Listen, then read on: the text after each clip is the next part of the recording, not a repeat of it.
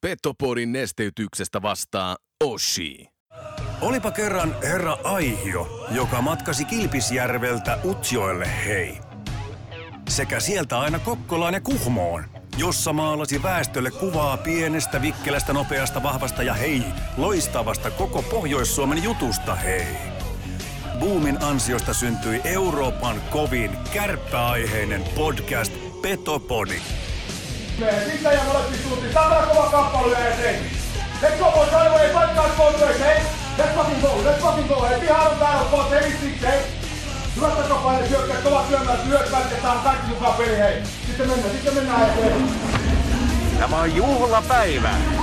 Moni voisi sanoa, this is the day of the days. Painetta maalille! Eli focus your energy on essence. Mun lempitermi on 95-50.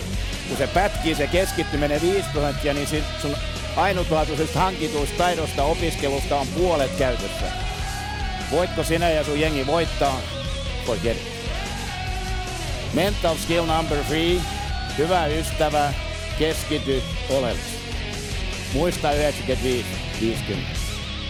Petopodin pelikunnosta huolehtii Mehiläinen Oulu.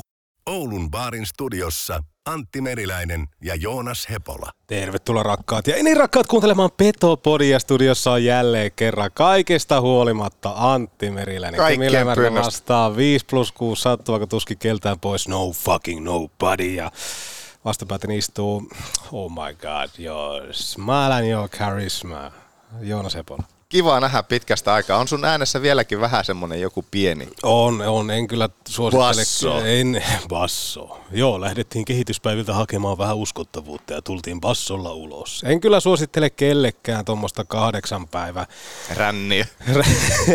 ränniä. Ja Näillä, näillä kilometreillä. Niin, nimenomaan. Ja siihen vielä oikein kunnon tuommoinen viruspöpö sitten tota, perälle hakkaan niin sanotusti, mutta tota, nyt ollaan elävien kirjoissa. Hyvä, se on tärkeää. suurin piirtein ja Kiva voidaan nähdä. taas veroja maksaa ja kiva tehdä töitä ja kiva nähdä Joonas sua. Joo, tällä viikolla me nähdäänkin aika monta kertaa, kun normijaksojen lisäksi niin nauhoitellaan tässä, tallennellaan vähän kaikenlaista. Joo, tonne ensi viikolle tallennellaan ö, vähän vieras, vieras haastattelua ja kaikkea muuta. Mutta normijaksot tänään ja sitten torstaina tietenkin voimajakso. Joo, pitäisikö meidän ottaa ihan tämmöinen ammattimainen ote tähän ensi alkuun, että kerrotaan vähän, mistä tämä viikko tulee koostumaan. Totta kai, kun nyt eletään tammikuun loppupäätä, niin torstaina. Joo, torstaina tehdään oikeastaan se tammikuun paketointi. Joo. Ja otetaan jaksoon mukaan kaikkien, miten, se, miten me kuvaillaan tämä vieras? Tai Olli Heikkisen Hahmo. rakastama, ainakin yhden kuuntelijan rakastamaa. No kyllä kaikki rakastaa. Ilari Savonen mukana sitten paketoimassa koko tammikuuta. Ja tietenkin tällä viikolla, kun siirtoikkuna liikan sisäisissä siirroissa tulee sulkeutumaan, niin tiedetään ainakin osittain sitten enemmän, niin Ilari avaamassa myöskin oikeastaan muutenkin liikaa, että missä tällä hetkellä mennään, kun on pelattu sillä että mitä 10-15 peliä keskimäärin joukkueelta pelaamatta ja siirtoikkuna liikan sisäisissä siirroissa sulkeutuu. Tämähän on nyt tätä, että se normiikkuna sitten muualtahan saa vielä tulla ta- helmikuun puolen välin saakka, että nämä on näitä nyt kaksi erillistä siirtoaikaa. No pakko kysyä heti alkuun, että, että mitä tois niinku sussa aiheuttaa fiiliksiä, että kun onkin yhtäkkiä kaksi siirtoikkunaa? En Ko- tiedä, kotimaisille tuotteille ja ulkomaalaisille tuotteille. Niin, mun mielestä tuo, toisaalta se on jotenkin sillä hyvä, että se, että se siirtoikkuna, kun se siirtyy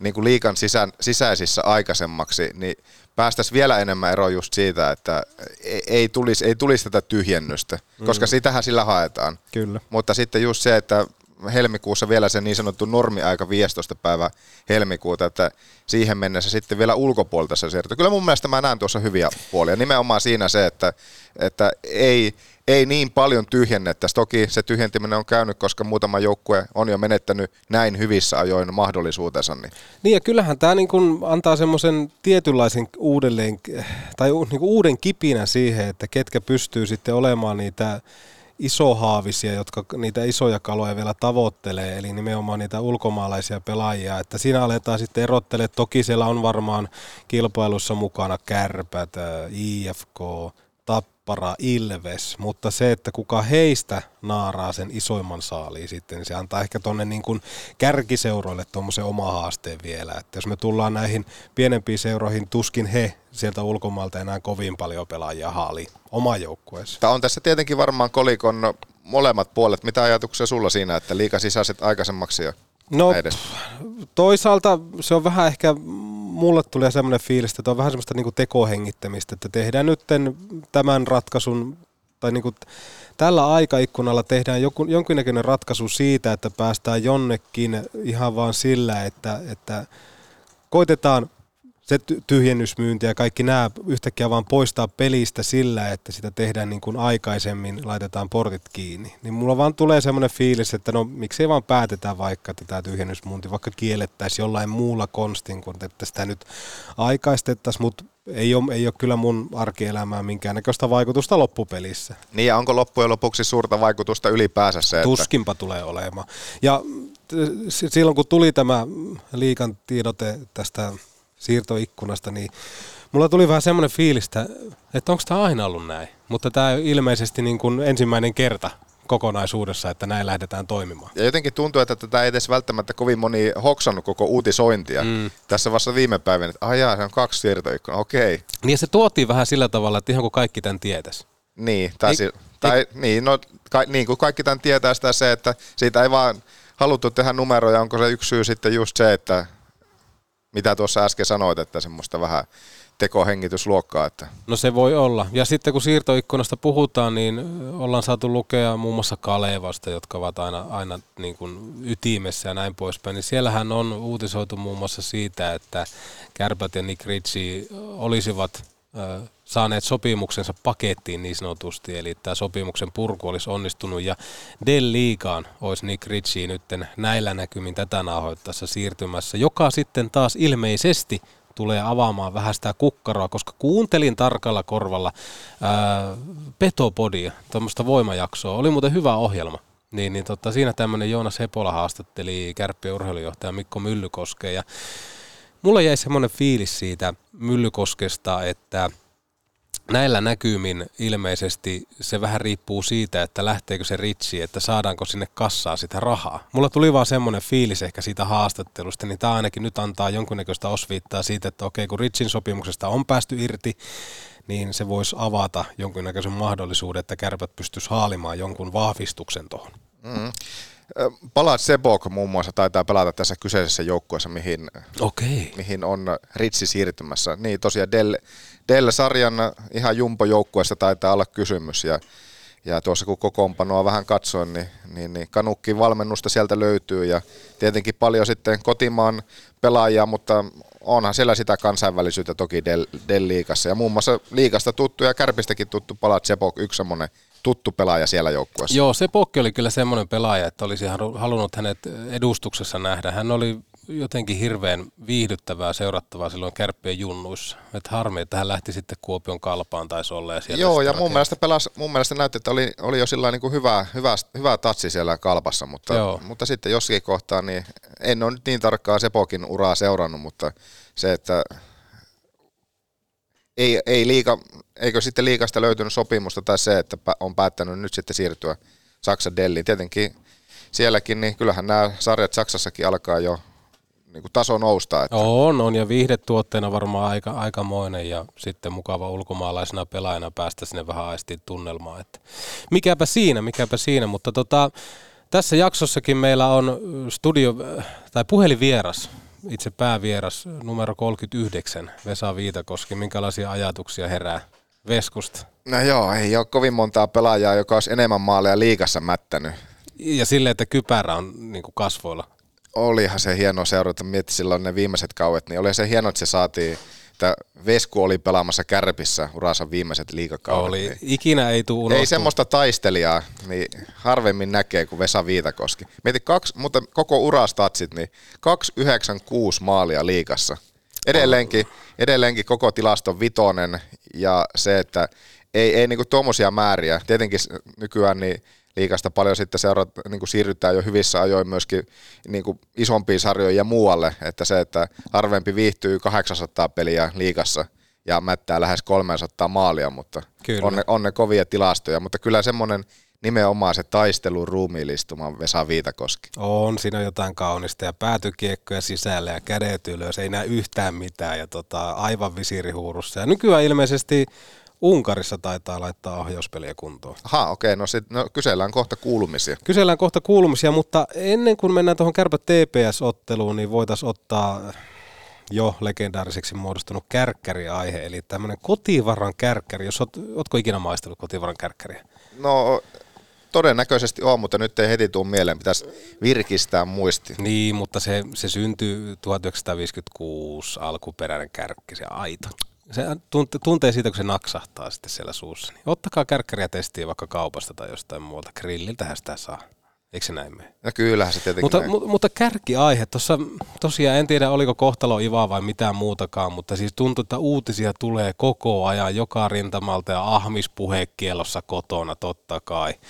Ei tullut sanaa tai lausetta ilman ys, yskäkohtausta, niin tota, Mutta vaimo oli tyytyväinen, kun ei tarvinnut kuunnella sun juttuja koko ajan. No hän oli tyytyväinen siitä, mutta siis mm, mä mietin sitä, että et, et, kärkkäriaiheeksi mä haluaisin nostaa nyt tähän alkuun toki osittain vanhan uutisen, mutta ehkä niin kuin uudella kulmalla ja ehkä tällä niin kuin kärkiaiheellakin on ylipäätään semmoinen, mitä haluan saada aikaa, että syntyisi keskustelua. Tulisi vaikka jonkinnäköistä niin kuin palautetta vaikka Petopodin Instagramiin tai sähköpostiin petopodipodcast.gmail.com tai Petopodin WhatsApp-numeroon. Muistatko vielä? vielä No, tota, no, 041. 041 571 7265.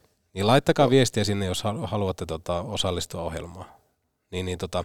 Mutta siis mulla tuli mieleen siitä, kun tämä kärppien maalivahtilupaus Niklas Kokko laitettiin palasiksi niin sanotusti. Eli, eli tässä Karhusen kaupassa, kun hänet, hänet tota, laitettiin sitten menemään, ja, ja nukuin monta unetonta yötä. Voiko nukkua unettomia yötä, mutta minä nukuin. Mutta Vietit tota, monta unetonta yötä. niin, niin, niin tota, mulla tuli semmoinen mieleen, että tämä kysymys kuuluu se, että osaako kärpät ö, pitää timanteista huolta? Tämä kysymys on, osaako kärpät pitää timanteista huolta ja haluaisin tähän sitten kuuntelijoiden erilaisia näkemyksiä, mutta siis Niklas Kokko, sitähän hänen siirtymistä pelikanssiin on pystytty tukemaan sillä, että lainapelaaja ETC, ETC, mutta pitää aina kuitenkin nähdä sen lainan taakse mun mielestä, että Niklas Kokko, mikä talentti ja ennen kaikkea mitä hän on, hän on Kärpille oma poika. Me ollaan maalivahtirintamalla nähty aikaisemmin tämmöisiä maalivahtitalentteja viimeksi, kun Pekka Rinne ö, avasi luukkua ja torju niitä hetkiä, mitä Beckström ei pystynyt Oulun kärpissä.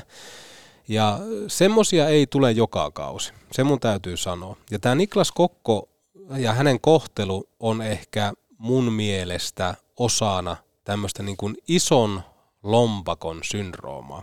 Ja mä ehkä voisin perustella tätä sillä, että, että kun on iso lompakko, niin lähdetään tekemään jotain asioita. Ja Kärpissähän on tullut tässä muun muassa Niklas Kokoon, ja silloin kun Lauri Marjamäki sai kenkään, niin siinä on vähän niin kuin kaksi, tai anteeksi, kun Karhunen sai sopimuksen ja Marjamäki sai sai kenkään, niin siinä oli vähän kaksi semmoista samanlaista viestintäkulmaa.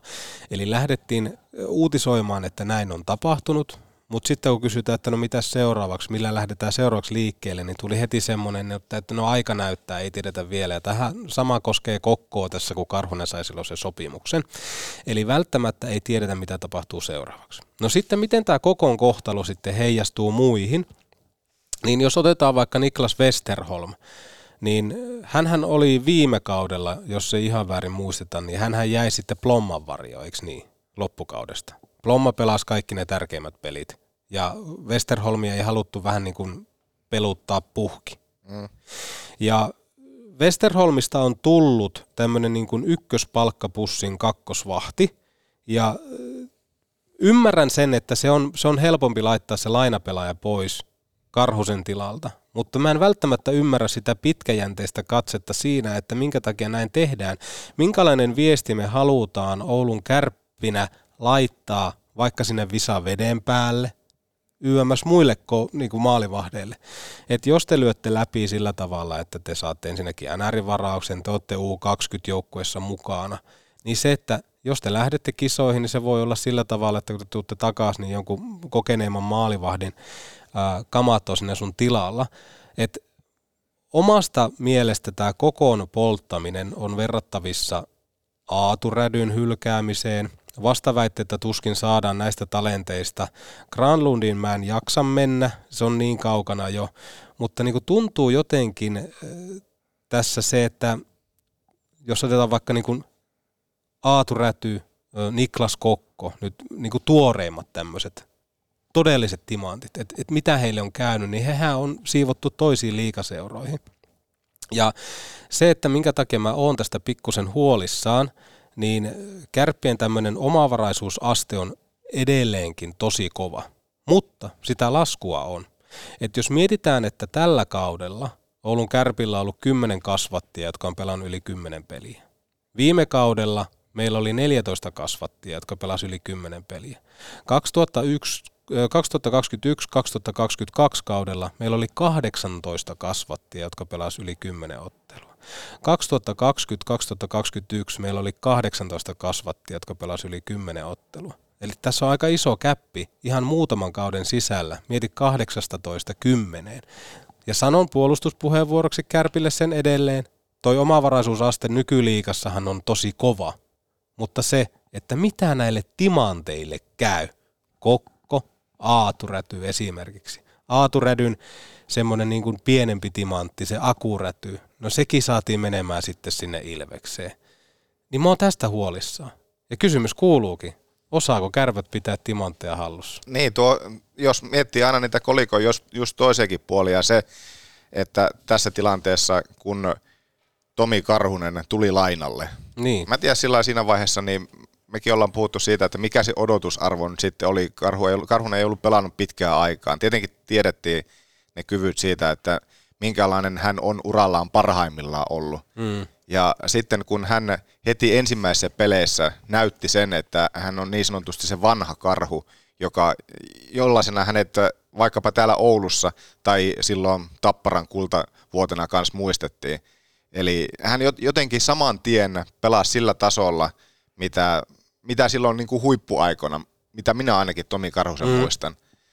Sitten oltiin nimenomaan tässä tilanteessa, että oli Tomi, huippuvireinen Tomi Karhunen, oli Niklas Westerholm ja sitten oli Niklas Kokko kisoissa, josta puhuttiin, puhuttiin kanssa tai nosti sitä esille, että kuinka just uskaltaa kohta enää kisoihin lähteä, että onko, onko, onko enää pelipaikkaa tyyliin kohta sitten, kun palaa. Mm. Ja oltiin t- siinä tilanteessa sen jälkeen, että ei ollut.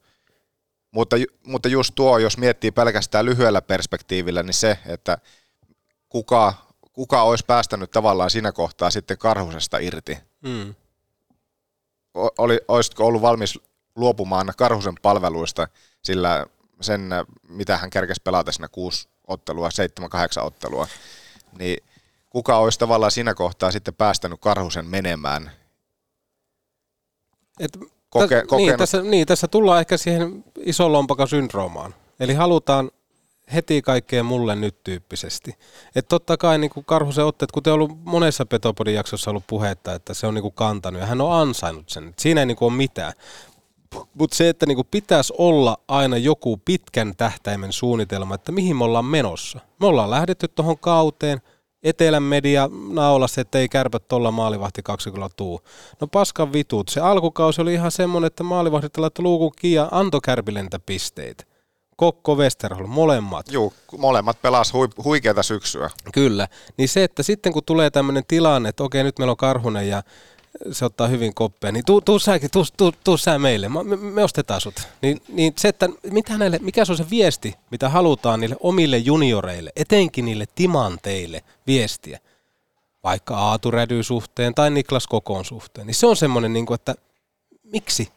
Miksi se annetaan mennä toi, niin kuin, ja sitten odotetaan joskus, kun Kokko pelaa vaikka hienoa nhl että hän tulee tänne jäähdyttelemään ihan varmasti, koska hän on kärppien kasvatti. Että kun, mä muistan, kun hän pelasi täällä silloin ne kymmenen peliä täällä, täällä liikassa, niin tulee varmasti tänne jäähdyttelemään. Niin, ja sama, nyt meillä katkesi ajatus, että mitä, mihin oli lähettämässä seuraavana, mutta no jatka hetki. No ei mulla oikeastaan tähän aiheeseen yhtään mitään. Tämä oli vaan tämmöinen niin pohditus, mikä tuli tuossa viikon aikana mieleen. että mitä, mikä halutaan, että se viesti on. Niin, se, että niin just tuohon, että maalivahit pelas hyvää syksyä ja se, että olivat osoittaneet kyllä sillä omalla pelaamisellaan sillä syyskauden aikana, että heihin se ei tule kaatumaan tämä kausi, että sehän oli oikeastaan se vahvin pohja loppupeleissä kohta silloin syksyllä se, että kärppien maalivahtipeli onnistui. Mm. Mutta sen jälkeen sitten ö, joulukuun aikana – marras joulukuun, eh, marraskuun loppupuolella joulukuun aikana, niin Niklas Westerholmilla ehkä se taso alkoi vähän ailattelemaan, ja hän muun muassa itsekin haastattelussa tuossa viikko vai kaksi sitten sanoi, että, että hän on vähän tuskaillut sen oman pelinsä kanssa, mm. ja nyt pikkuhiljaa taas sitten ehkä, ehkä pääsemässä siihen niin kuin omaan hyvään rytmiin kiinni, että hänellä ehkä oli vähän niin kuin henkisellä puolella ongelmaa tuossa joulukuun aikana, sen hän sanoi myöskin itse haastattelussa, mutta justissa tuo tilanne tällä hetkellä, että sitten kun on luokkaa Karhunen ja sitten on Westerholm, jolla on se sopimus vielä niin kuin yhden kauan eteenpäin, mutta niin kuin, niin kuin just se pitkäjänteisyys, oikeastaan ainut, ainut niin kuin keino tai ainut, ainut kulma, millä tämän ymmärtää, niin olisi justisakin se, että koko, kokolla se jatko on vuoden päästä tai niin kuin kevään jälkeen muualla, että häntä ei, se olisi ainut syy, minkä takia häntä ei haluta enää sitten niin kuin tähän palettiin pitää mukana, vaan tarjota se paikka jossakin muualla, mutta se miten se, minkälaista kaikkia viestiä jotenkin tuntuu, että semmoista tunnelmaa tämän keissin ympäriltä välittyy, niin se ei, se ei kuulosta hyvältä. Ei, ei nimenomaan, että, että tehdään niin kuin asiasta, mikä ei ole ongelma, niin tehdään sitä ongelmaa. Että se tulee vähän semmoinen kuva niin kuin ulkopuoliselle, joka seuraa, että että tiedätkö, että nyt tuosta lähtee tuommoinen saippua opera tai jotain muuta. Että, no. Niin ja tähän on jatkunut nimenomaan just siinä, että Kokko on nyt pelannut yhden pelin pelsuissa ja sen jälkeen sieltä No, en tiedä, en ole kuullut sitä haastattelua, että miten se käytännössä katsoo on mennyt se pelijälkeinen haastattelu, mitä, mutta mitä otsikoita nyt sitten niistä aina revitään, niin se, että pientä piikkiä on vähän – ehkä tullut sitten niin kuin Oulun suuntaan ja kärppien suuntaan, että kyllähän se jostakin kieli. Joo, joo, ja antaa tulla vaan mun mielestä, Nikke, jos pystyy olemaan avoin mikrofoni edessä, niin anna, anna mennä vaan, että että tässä niin omat sympatiat on kokoon puolella, mutta toi tuli tuossa mieleen ja laittakaa ihmeessä omia näkemyksiä ne, mitä ikinä heräskään näistä ajatuksia, mutta pitäisikö ottaa pieni, kau- pieni katko ja sen jälkeen kärpät TPS. Mennään hienoa iltaa. Nämä jätkät potkii ovet sisään ilman erillistä kutsukorttia. Mihin sattui tällä kertaa? Jalkaan, käteen vai leukaan? Kylmää päälle ja mehiläisen tapaturmaklinikalle. Päivystämme myös iltaisin ja viikonloppuisin. Mehiläinen. Paras aloitus päivälle on Oulun baarin aamiainen. Noutopöytä aamiaisherkkuja notkollaan joka aamu. Ihan sua varten.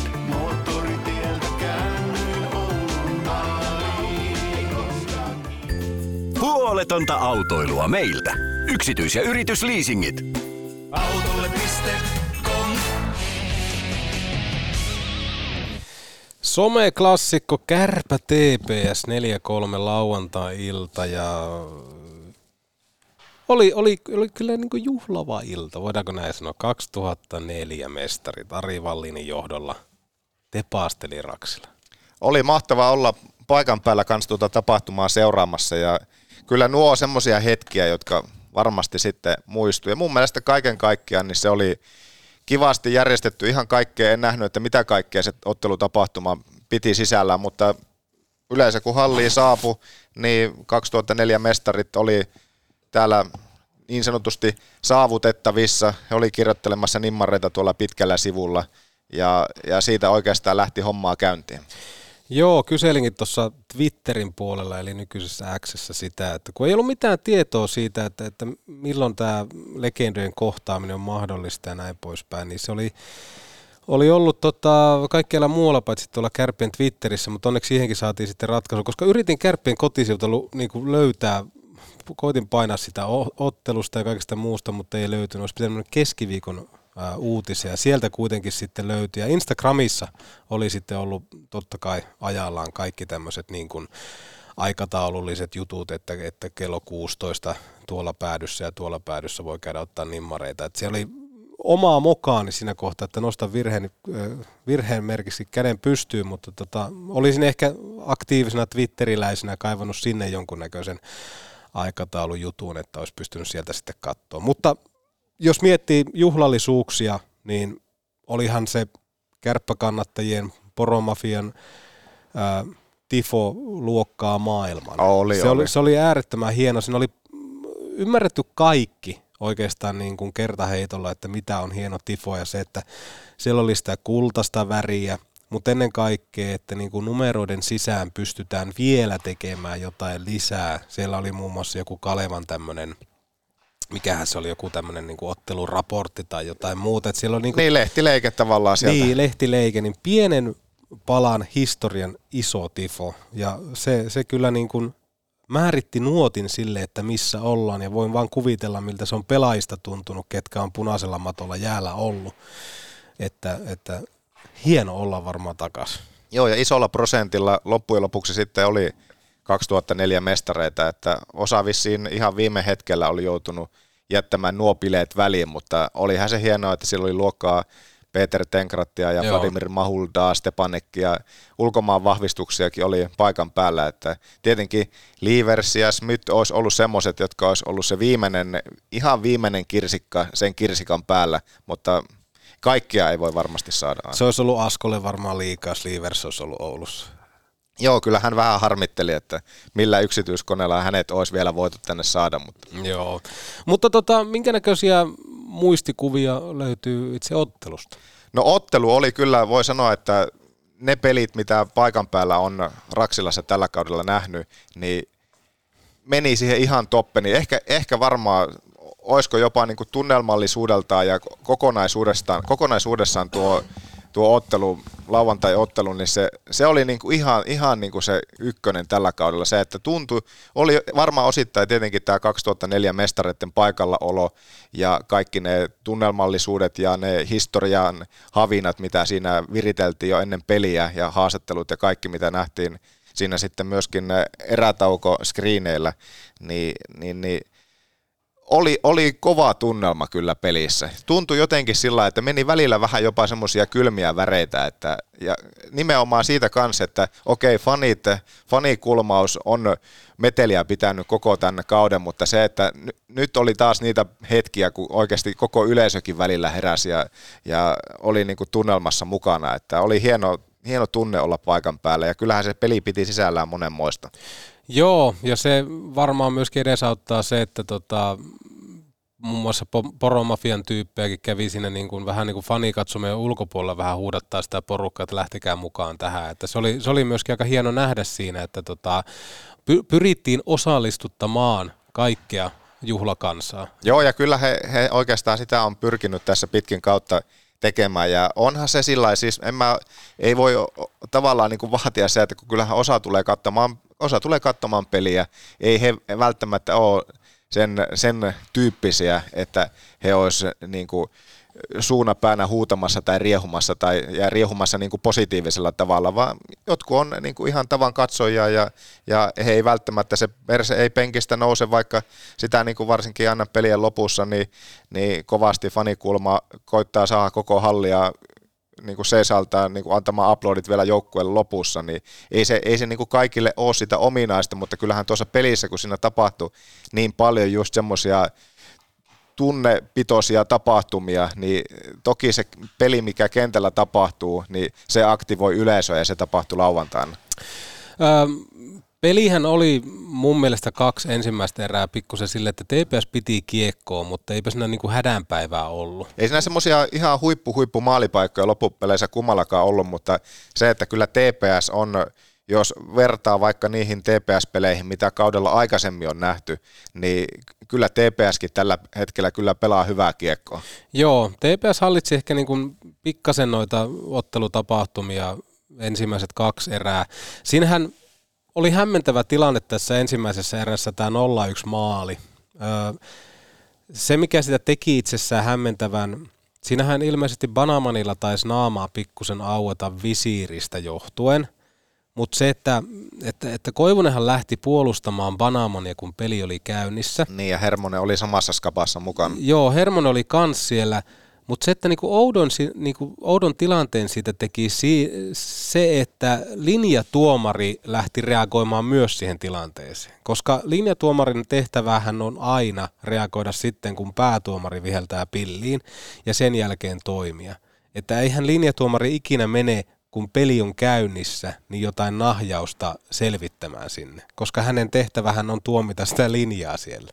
Eli voidaanko tässä vetää yhteen, että, tai olettaa, tässä tapauksessa olettaa, että Linjuri luuli kans pelin ollen jo poikki. Joo, näin mä pystyisin niinku käsittämään, mitä elekkeeltä pystyy lukemaan kaikkea muuta. Se oli, mä mietin, että onko tullut tämmöistä tilannetta pitkään, ei ainakaan pitkään aikaa, mutta onko ikinä tullut tämmöistä vastaan, jossa niin kuin puolet joukkueesta lopettaa pelaamisen. Käytännössä linjatuomarikin lopettaa sen pelin, koska hän menee sitten tekemään pelikatkoratkaisuja sinne, että hei nyt rauhamaahan ja näin poispäin. Et mun mielestä siinä ei niinku päätuomarin ja linjatuomarin kommunikointi toiminut yhtään lailla. Ja sitten taas, ää, no kärpäthän, eihän he olisi saanut lopettaa sitä pelaamista ennen kuin se tuomari viheltää. Mutta se, että niin kuin kaikki oletti, ainakin kärppäläiset siinä, että nyt tämä peli tullaan viheltää poikki. Ja Tepsi käytti sen aika hyvin hyödyksi, että Aika. heille tuli aika nopea ylivoima siitä, siitä 5-5 pelistä kyllä yhtäkkiä. Joo, joo just, just näin, näin siinä kävi ja siinä ö, Kalevan Kekkoradion haastelussa sinne sitten pelin jälkeen muun muassa Julius Hermosta siinä tajettiin jututtaa ja, Joo. ja, ja, hän muun muassa sitten kanssa siinä haastelussa sanoi, että tai vähän just kanssa ruoti, ruoti itseään, että, että pelissähän siinä olisi pitänyt pystyä pysymään, mutta hänkin taisi sanoa siinä, että oletti jo vähän, että tilanne olisi jo vihelletty poikki siinä tilanteessa, kun he oli siellä Wernblomin kanssa Koivu, Koivunen ja Hermonen ja Wernblomi siellä kärppien maalin takana kinastelemassa sitä jatkotilannetta. Joo. Mutta oli, oli hämmentävä, hämmentävä tilanne ja hämmentäväksi tuo oikeastaan sitten loppujen lopuksi toi se, että kun se sama tilanne toistui toisinpäin seuraavassa erässä, jossa Teemu Turunen taklasi Jimi Suomea, mm. ja hän jäi samalla tavalla loukkaantuneena makaamaan jäähän. Ja siinäkin tilanteessa tuomari ei taklaustilanteessa nähnyt mitään väärää, pelaaja jäi jäähän makaamaan, peli, peli annettiin jatkua, mutta sitten kuitenkin jossakin kohtaa jollakin viivellä se peli vihellettiin poikki ja kärpät oli huomattavan hämmentynyt siinä, että miksi se peli vihellettiin poikki tässä kohtaa, mm. kun just edeltävässä erässä TPS sai pyörittää oman tilanteensa maaliin saakka. Joo, ja mulla tuli siinä ennen, ennen sitä vihellystä, että okei, että nyt on gladiaattorisäännöt kyllä tässä pelissä, että niin kuin, nyt ei tuomari halua niin kuin, millään missata sitä lauantai-saunaa kotona tai näin poispäin, että peli niin kuin venähtäisi tai jotain muuta, mutta se oli, se, oli, se oli hämmentävä tilanne ja kyllä niin kuin kärpät ihan mun mielestä ihan oikein siitä ehkä pikkusen niin kuin soittikin tuomarille suuta ja myöskin penkki reagoi tuolla, että Mäntymäki kyseli, että mikä juttu tämä on, koska selkeästi semmoinen tietty linja kyllä puuttu tuossa, että miten ne, miten ne vihelletään. vihelletään. Niin, tämä en tiedä, se, siltä se mustakin tuntui, mutta täytyy taas palata. J.P. Pietilä teki loistavaa haastattelua pelin jälkeen, nimenomaan just ö, erotuomari, taitaa nyt olla erotuomari johtaja Jyri Rönn titteliltään. Jyri Joo. Rönn kaivettiin, hän oli, hän oli hallilla ja hänet kaivettiin haastatteluun myöskin siinä pelin jälkeen. Oliko hän juhlimassa kärppien 2004 mestaruutta? Ja hän kertoi nimenomaan tuota, niin kuin avasi tuon tilanteen, että miten nämä tilanteet ö, vihe, niin kuin tuomarin näkökulmasta, miten ne menee. Ja en mä tiedä, jotenkin tuntuu, että sen nyt sitten, kun Jyri Rönn sen tilanteen avasi, niin jotenkin tuntuu, että no okei, jos, jos sääntötulkinta ja, ja tapa on tämä, niin sittenhän se on pakko ostaa. Ja se, että joukkueet, joukkueiden kanssa tämä on kauden alla käyty läpi ja heidän tämä pitäisi tietää. Eli, eli tuommoisessa tilanteessa, missä ö, taklaustilanne tulee, missä nyt sitten molemmissa tapauksissa pelaaja jää, jää jäähän makaamaan, niin mikäli sen jälkeen, mikäli siitä tuomari ei koe, että se on rangaistuksen arvoinen ja peli annetaan jatkua, niin peli annetaan jatkua sen maalitilanteen verran. Eli siinä tilanteessa TPSllä oli, oli maalitilanne käynnissä, he sai pelata sen tilanteen loppuun, Kärpät saa ihan saman varmasti sekuntiajan pelata omaa tilannetta, mutta sen jälkeen kun maalia, maalitilanne vähän niin kuin ajautui ohi, kiekko tuli viivaan, niin loppujen lopuksi sitten jollakin aikakäpillä se tilanne tullaan puhaltamaan poikki, että se minuutitolkulla ei tule se peli olemaan käynnissä ja jatkumassa. Että en mä tiedä, tuossa kun se Jyri Rönnin kertomana sen nuin kuuli, niin jotenkin se oli helppo ostaa, mutta jotenkin tuntuu, että se ei ollut tuo sääntötulkinta ei ollut kovin monen tiedossa ainakaan. No ei todellakaan, ja siis se, se ehkä niinku tekee näitä hämmen, hämmennyksen aiheita. On se sitten tai siirtoikkuna, mitä jakso alkupuolella puhuttiin, että yhtäkkiä vähän niin kuin kaikki muuttuu näin ilman, että porukka tietää sitä mitään. Tai nämä potkutulkinnat ja kaikki muut. Että mutta toinen, sitten toinen pointti on nimenomaan tuo, että kuinka tavallaan pitkään se peli vai on, onko ok, että se peli jatkuu, niin kuin tuossakin tilanteessa, no okei, Budaman ei onneksi pahemmin loukkaantunut ja se veri, mitä jäällä oli, tuli siitä, että hänellä aukesi kasvot siinä mm. visirin osalta. Mutta, mutta se jotenkin tuntuu jotenkin hämmentävältä, että jos pelaaja jää maahan liikkumatta makaamaan pitkäksi aikaa, niin jotenkin tuntuu hirveän brutaalilta se, että peli annetaan jatkua puoli minuuttia minuutti sen jälkeen. Joo, on se ehkä niin kuin nykypäivänä se tuntuu vähän, vähän hassulta jos verrat niin kuin kolikon niin kuin molemmissa, vaakakupin molemmissa puolissa on se, tai niin kuin puolella on se, että pelaajan terveys kautta sitten niin kuin mahdollisesti syntyvä maalipaikka.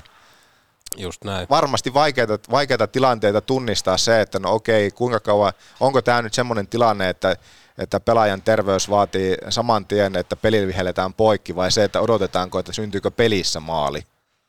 Joo, se on vähän ristiriitainen juttu, että terveys elähän kaukaloon mennään aina ja kaikki pitää tulla terveenä ulos, mutta tota, mielenkiintoista nähdä, että muuttuuko tämä linja tai joku tämmöinen niin tässä, että kuinka kauan se on ok maate jäässä. Että tuleeko siihen vähän sama, että kun moke ottaa kiekon kiinni ja sulkee, niin siinä on tietty aika, että sä voit laittaa sen peliin. Että jos pelaaja makaa vaikka viisi sekuntia, niin pitää viheltää peli poikki. Tyyppi, mutta, tyyppinen ratkaisu. Mutta pointtina, pointtina just nimenomaan tuossa tilanteessa Rönnin kertomana oli se, että vastaavassa tilanteessa, jos, maali, jos syntymässä on maalipaikka, se maalipaikka annetaan hmm. sille hyökkävälle joukkueelle pelata, mutta aikaansa pidempään, varsin, ja sitten varsinkaan kun se maalipaikka, jos se tilanne jo menee tavallaan ohi, niin Kyllä. siinä kohtaa se tilanne tullaan, peli tullaan viheltämään poikki. Ja hän sanoi tuosta tilanteesta siitä Jimi Suomen tilanteesta, siitä jälkimmäisestä tilanteesta, että siinä kuulemma mentiin jo ihan niin kuin ihan harmalla rajalla lopussa, että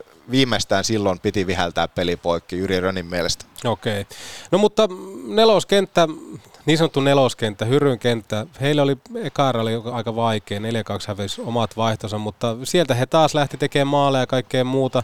Hyryltä hyvä jatkopeli, Anttilalta ei harhautuksia, vaan suora kuti. Tykkään maalintekijän maali ja siitä oikeastaan kaikki kääntykin. että kyllähän toi niin kuin Kärppeen joukkueen eh, tunnetila on tällä hetkellä mun mielestä se on puhdas, se on energinen. Ja se Ville Mäntymaalle on pakko antaa kunnia siitä, että hän on tehnyt tällä hetkellä ryhmästä joukkueen. Siellä sun ei tarvitse kenellekään medialle selittää sitä, kuinka vahva koppi teillä on tai kuinka paljon pelaajat analysoi sitä, tätä, tota, tätä. Vaan se on aidosti, se on tällä hetkellä ryhmä, joka on imeytynyt joukkueeksi. Niillä on helvetin hyvä meininki tuolla jäällä. Se näkee kaikesta energinen ja nimenomaan se, että... Toisille miet- pelaaminen. Ja jos miettii sitä pelitapaa sillä, että... Tai otetaan vaikka se pelitapakin jo pois, jos miettii sitä, että millä jotenkin tuntuu, että drivilla kärppä mm. tällä hetkellä pelaa, niin se varmasti sytyttää.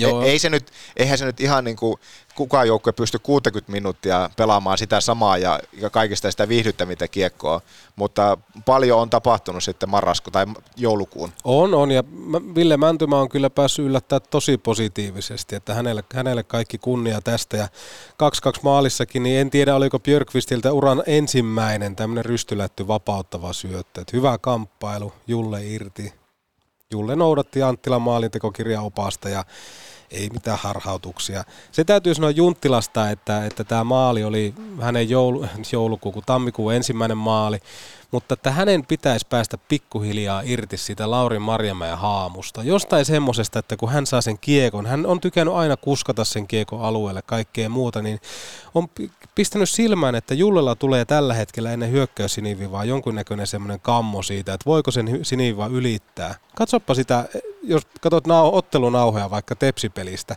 tai tulevaa lukkopeliä tiistaina huomenna, niin miten Julle rikkoo hyökkäys sinisen? Tuleeko sieltä suora äh, sinivivan rikkominen vai tuleeko sieltä jonkunnäköinen sen kovan vauhdin pikkunen hidastaminen ja sitten joku epätietoinen ratkaisu, että mitä tehdään. Että se on mielenkiintoista nähdä, mutta johtoasemaan kun kärpät pääs, niin mun mielestä se johtoaseman kaikki kunnia menee Hermoselle, Heikkalalle painepelaamisesta. He ei antaneet mitään ilmaiseksi TPSn päädyssä, mieletöntä roolipelaamista ja siinä nähtiin oikeastaan kaksi tribuuttia. Pärilund kunniaosoitus Valliinille, semmoinen päätytoimitus, josta tuli maali. Mutta sitten johtoasemassa, kun kärpät alkoi lentää siellä jäällä, niin huomasitko, että Ville Heikkala kävi nakkaamassa yhden hienon taklauksen, joka oli varmasti omistettu Antti Aarniolle. joo, joo, kyllä huomasin ja itse asiassa enää istun lähestulkoon vieressä siinä sitten tai pääsin istumaan lähestulkoon lähellä sitä Antti Arniota, sanotaanko näin, kun he oli tuolla klubikulmauksessa ja itse samaisen katsomo sitten penkkirivistöllä A-katsomossa sitä ottelua pääsi seuraamaan. Niin. Joo. Ja ei ollut varmasti sattumaa, niin kuin Enältä kuultiin, että peli päättyi 4-3 tässä juhlapelissä. Hänen numeronsa ja hänen pian tulevan syntymä, tai niin kuin synt, täyttää, täyttää nimenomaan 43 tässä keväällä, niin nämä tuski on sattumia. Mutta nyt on pakko katsoa myöskin kentälle tällä hetkellä, kun kokoonpanoa nähty tässä viime peleissä, niin näyttää siltä, että... Aatte Ohtamaa ja Jonas Kemppainen on liittynyt joukkojen harjoittelun vahvuuteen ihan Jep. normaaliin otteen. Jep, se on tärkeää, että tuossahan TPS-pelissä Rokilaina pääsi, pääsi siinä niin kuin ensimmäisen puoliskon pelaamaan ja heti sitten ison virheen jälkeen oli sitten penkin päässä kyllä loppupeli. Että, mutta jotenkin tuntuu, että ne, ne mitä avauserässä kotirakselassa näin Tynin osalta, niin, niin jotenkin alkuun pelasi ihan jämäkkä, mutta sitten tuli se virhe ja, ja se maksoi maalin. Se ja... oli puskemista. Se oli semmoista, niin kuin, että pakko, semmoinen niin kuin kovaa näytön halu, niin se oli puskemista miesmassaa, mistä Tepsi teki. Ja se meni Karhusen piikkiin kyllä se meni, no, se meni mutta se, että mistä kaikki lähti, niin sehän oli Paavo Tynin, Tynin tota, osaamista. Että se oli se oli haastava peli, mutta tuossa sen näkee, mikä se ero on hypätä mestiksestä yhtäkkiä liikan puolelle. Niin, toisaalta, no ehkä ei voi ihan samaa sanoa, mitä, mitä aikaisemmin oli tämä Ketterälaina. Hän tietenkin oli pelannut liikaa jo aiemminkin, mm. vaikka nyt tällä kaudella mestiskiekkoa on pelannut, mutta jotenkin tuntuu, että tässä nyt kuitenkin sitten tämmöiset nimettömämmät pelaajat, jotka on hypännyt kokoonpano, oli ne nyt sitten omista nuorista tai lainoja, niin mun mielestä he on pelannut äärimmäisen hyvin ne, ne lyhyet stintit, mitä on ollut mukana. Joo, kyllä tuossa ryhmässä on varmaan ihan kelpo tällä hetkellä lähteä koittaa osakkeita. Että eipä siinä mitään. Mutta hei, otetaan tähän kohtaan ihan pieni katko ja siirrytään seuraavaan ohjelma-osioon. Vetopodi. Pullan tuoksuinen hetki tuoreena maanantaisin. Tämä kohtaa muutama kaupallinen tiedot ensimmäisenä Poppankki Pohjanmaa, jonka löydät Oulun Rotuaarin toriportin toisesta kerroksesta tai helposti verkosta poppankkipohjanmaa.fi. Liity Suomen parhaan pankin ja tyytyväisimpien asiakkaiden joukkoon jo tänään poppankkipohjanmaa.fi. Pitäisikö pyytää maalämpötarjous? No totta helvetissä. Tee se osoitteessa oulunporakaivot.fi. Kohteeseen kuin kohteeseen ympäri Suomen. oulunporakaivot.fi. Sähköautojen määrä sen kuin kasvaa, mutta mikä monesta kohteesta puuttuu? Sähköauton latausasema. Katso ympärillesi, katso tontillesi, katso mökillesi, katso taloyhtiösi pihaan. Jos siellä ei näy sähköauton latausasemia, niin pyydä tarjous laturin.fi paikalle ja korjatkaa tilanne kertaheitolla. Laturi Tori.fi. Mo! Toriunelmat todeksi Tarvikekeskus Oyn kautta. Tarvikekeskuksen rahoitustarjous jopa 30 päivää korotonta maksuaikaa. Ei käsirahaa, ei vakuuksia tai takaja jopa 20 000 euron asti. Katso lisää tarvikekeskus Oy.fi. Mikko Manner, maanantai aamujät takana, minkälainen jää oli? No, hyvä jää oli, että jään laatu on parantunut Raksilas paljon, paljon vai tarkoititko harjoituksen laatua vai laatu? No itse asiassa voitaisiin ottaa kiitosta jäälaadusta, koska sieltä on poistettu nyt ledit. Onko vaikuttanut ihan selkeästi? Siis mä hyppäsin ekan kerran nyt pitkästä aikaa jäälle, niin mä sanoin heti, että mun mielestä on paljon parempi jää kuin silloin, kun viimeksi ollut. No mutta silloinhan se on näin.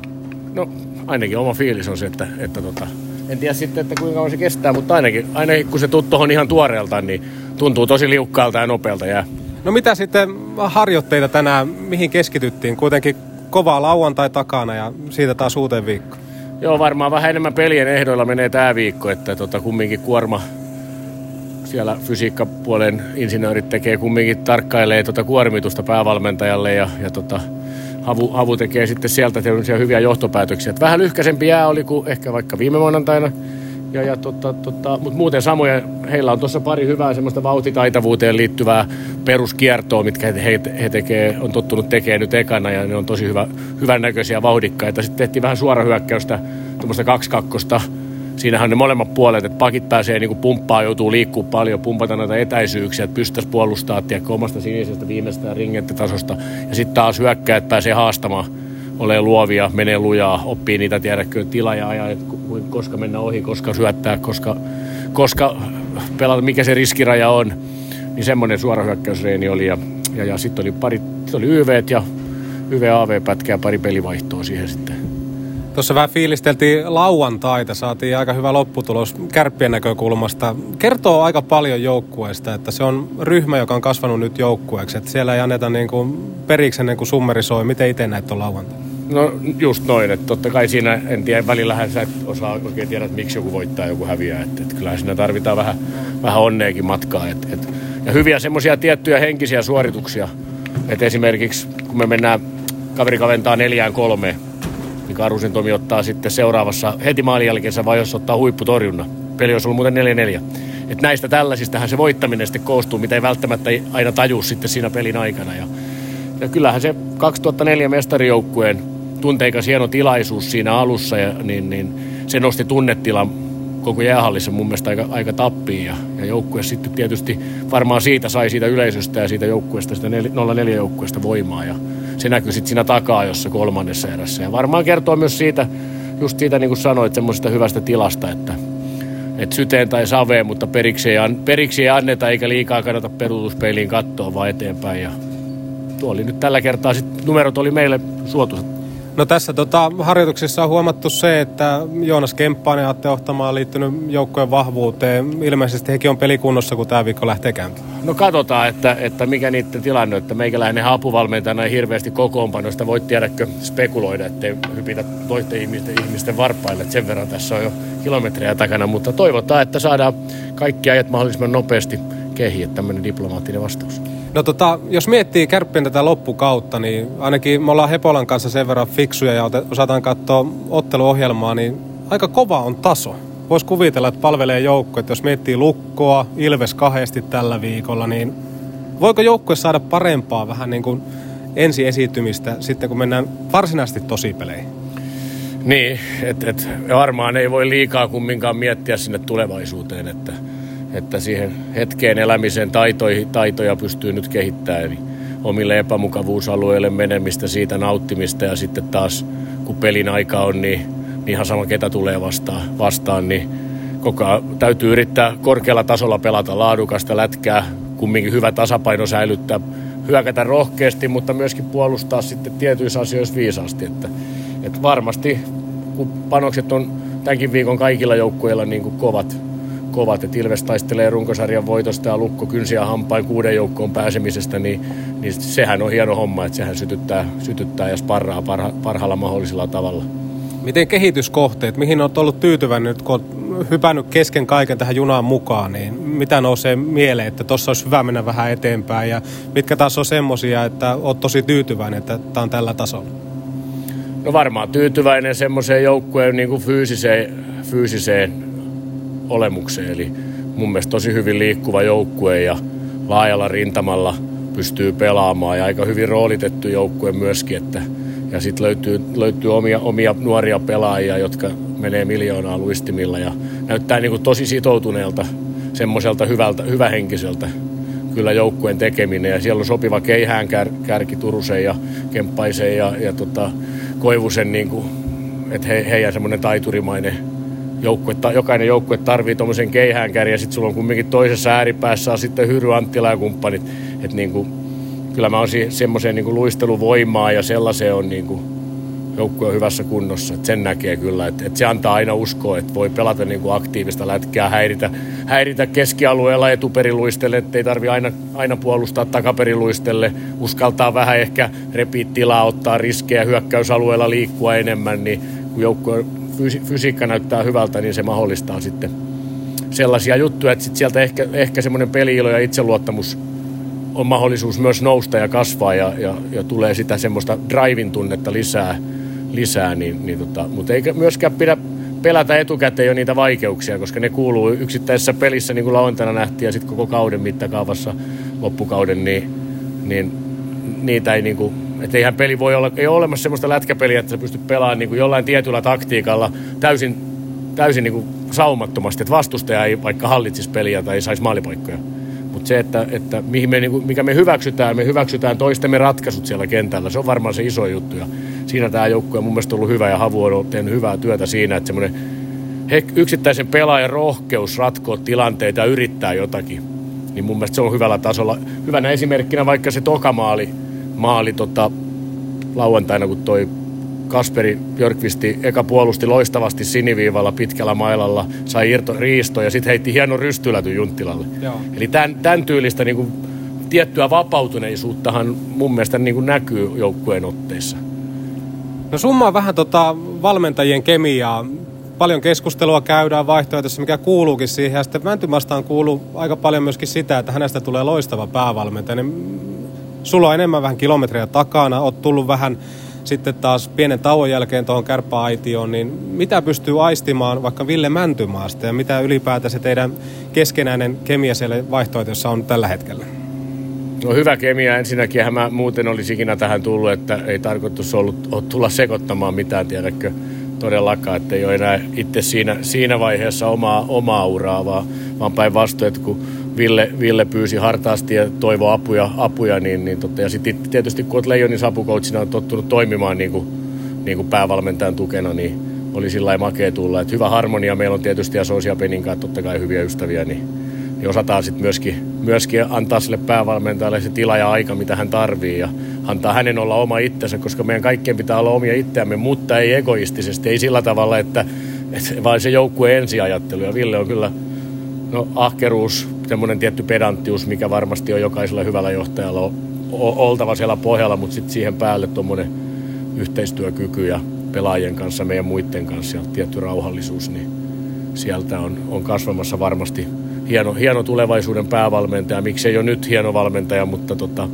tarvitaan aikaa, tunteita, kokemuksia, voittoja, tappioita ja sitten niiden käsittelykykyä, niin ehkä mä pystyn sitten Soosin ja Penin kanssa sitten siinä jeesaamaan, jeesaamaan sitten välillä, välillä, välillä sieltä niin kuin sivusta, sivusta, kun ei tarvitse kantaa sitä, sitä kokoonpanojen mietinnän seurajohdon fanien ja muiden taakkaa välttämättä ja murhetta siellä omassa pääkopassa, mikä välillä meille päävalmentajille sitten sit valitettavasti siunaantuu. Et, et, et, et, pedantti, rauhallinen, todella niin kuin työtelijäs ja yhteistyökykyinen oleva, oleva fiksu, fiksu, hieno herrasmies.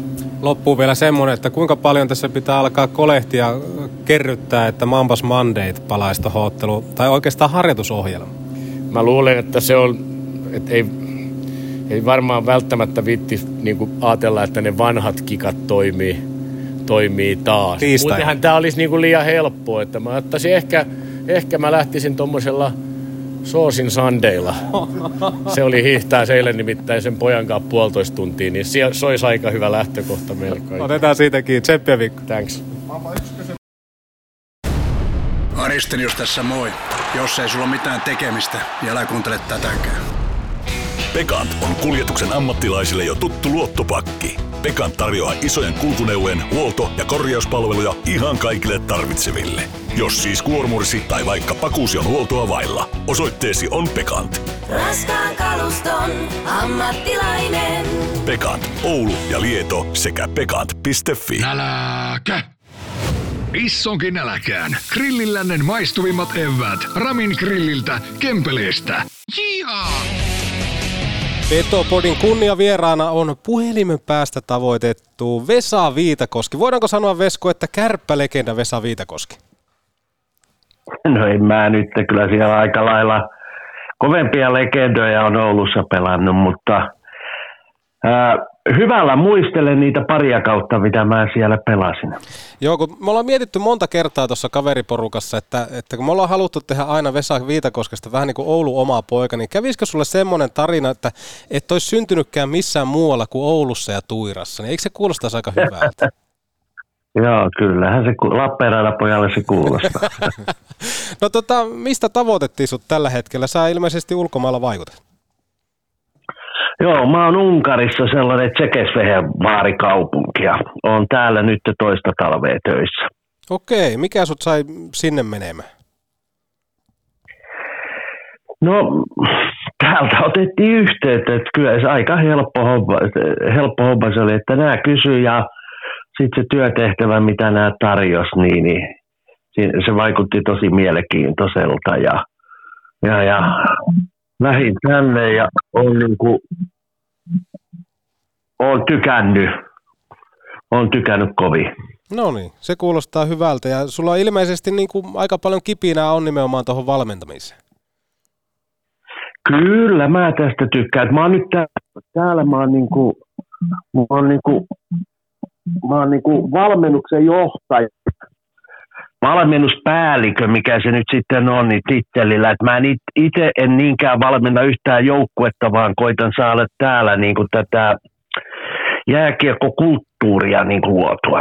Okei, eli sä oot vähän niin kuin Juhani Tammisen saappaissa sinällään, kun Tami aikanaan saapui Ouluun ja loi sitä kulttuuria ja boomia ja kaikkea muutakin, niin avaa meille vähän lähtökohtia, että minkälainen on se kulttuuri ja kaikki muu siellä tällä hetkellä.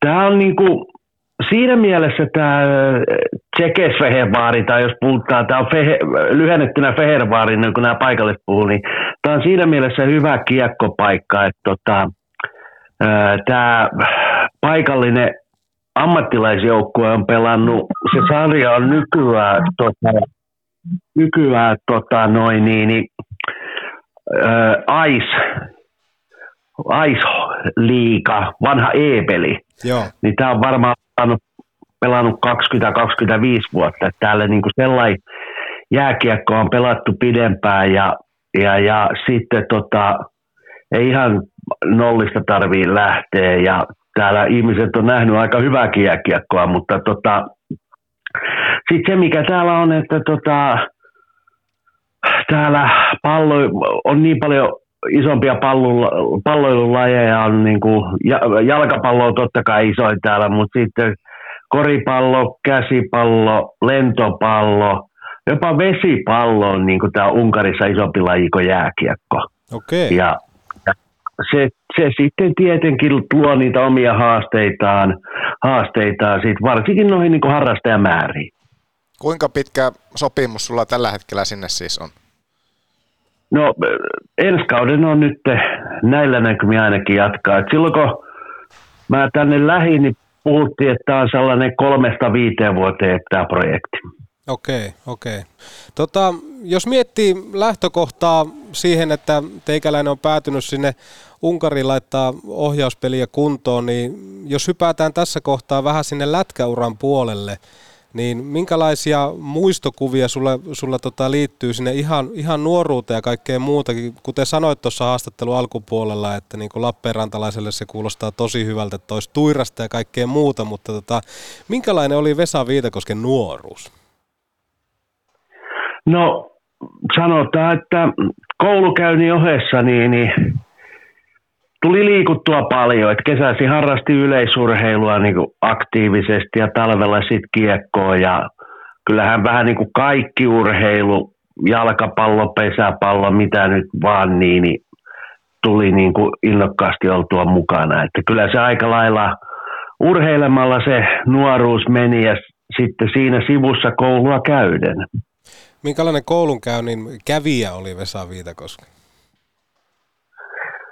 No periaatteessa ihan ok, ok että mulla varmaan niin kuin siihen saakka, kun mä sitten lukioon menin ja toi jääkiekko rupesi oikeasti viemään aikaa, niin mä olin sellainen varmaan kahdeksan, kahdeksan puolen keskiarvolla, keskiarvolla koulua käyvä nuori mies. Ja sitten, sitten se sitten se pikkasen heikkeni siitä, heikkeni siitä kun lukio, lukioaikoina tuli oltua niin paljon poissa koulusta, että mä olin lukio tokalla, kun mä hyppäsin Saipa liikajoukkueen mukaan ja siinä samalla pelasin vielä A-nuorten pelejä, niin, niin siinä saattoi olla neljää peliä viikossa, niin se, siinä se, varsinkin ne matkat, kun Lappeenrannasta oli aika pitkiä, niin, niin tota, se koulukäynti, koulukäynti oli vähän hankalampaa, mutta mulla oli aika hyviä opettajia, ketkä sitten jeesasi ja tuki ja luokkakavereita, ketkä teki muistiinpanoja ja tällaisia näin. Että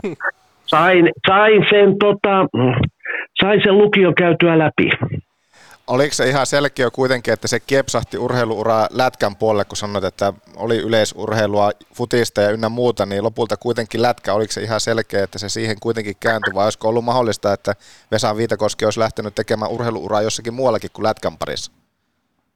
No kyllä se varmaan siihen niin kuin, ei mulla mitään tietoa ihan niin kuin, että mitä niin kuin 15 ikävuoteen saakka, ei mulla mitään sellaista ollut, että se on pelkästään, että se on jääkiekko tai muuta, mutta sitten, sitten mut valittiin Pohjola-leiriltä siihen ensimmäisiin maajoukkoehdokkaisiin, niin, niin se oli sitten se lopullinen, lopullinen synetti siihen, että sitten, sitten kääntyi sinne lätkäpuolelle. No sä pelasit e- ekaksi Saipassa tota liikaa, niin no toki me tiedetään, missä jamassa Saipa on tällä hetkellä, niin tota, oliko se semmoista samanlaista puuhastelua myöskin silloin 90-luvun alkupuolella Saipassa? No se toi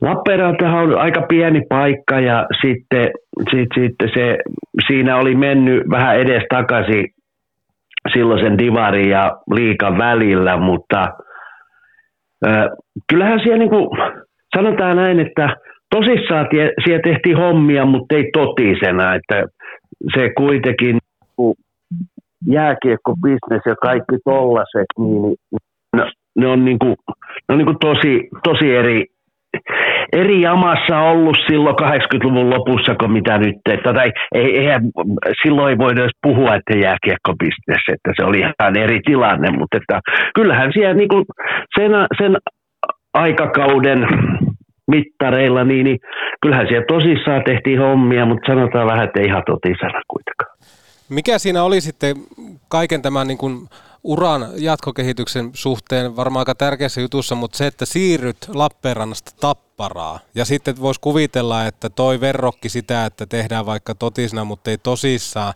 tyyppisesti, niin sitten taas Tapparaha on ihan ääriesimerkki oikeastaan semmoisesta tekemisestä.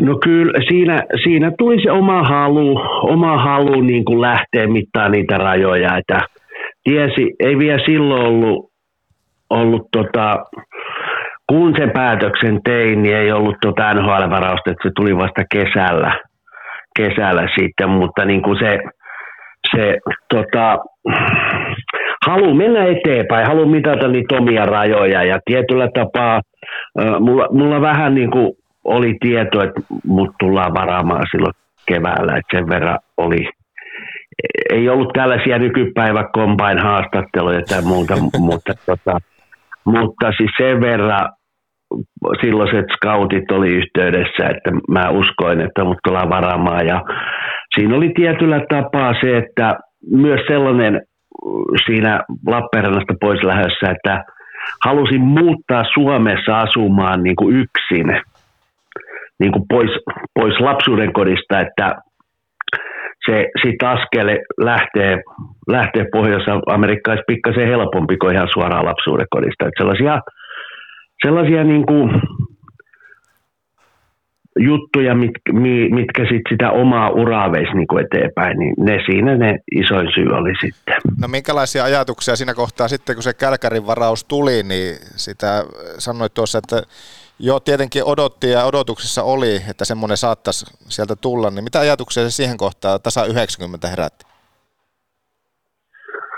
No totta kai se, että siinä on aika vaikea päästä, NHL päästä, jos ei varata, niin se oli sellainen niin kuin yksi askel kohti, kohti sitä unelmaa ja, ja, ja ö, enemmän se oli, että se niin kuin antoi intoa tehdä vielä kovemmin hommia. Oliko se kuinka iso unelma jo siinä vähän aikaisemmin ollut, että, että varattaisiin ja että se NHL on semmoinen iso unelma?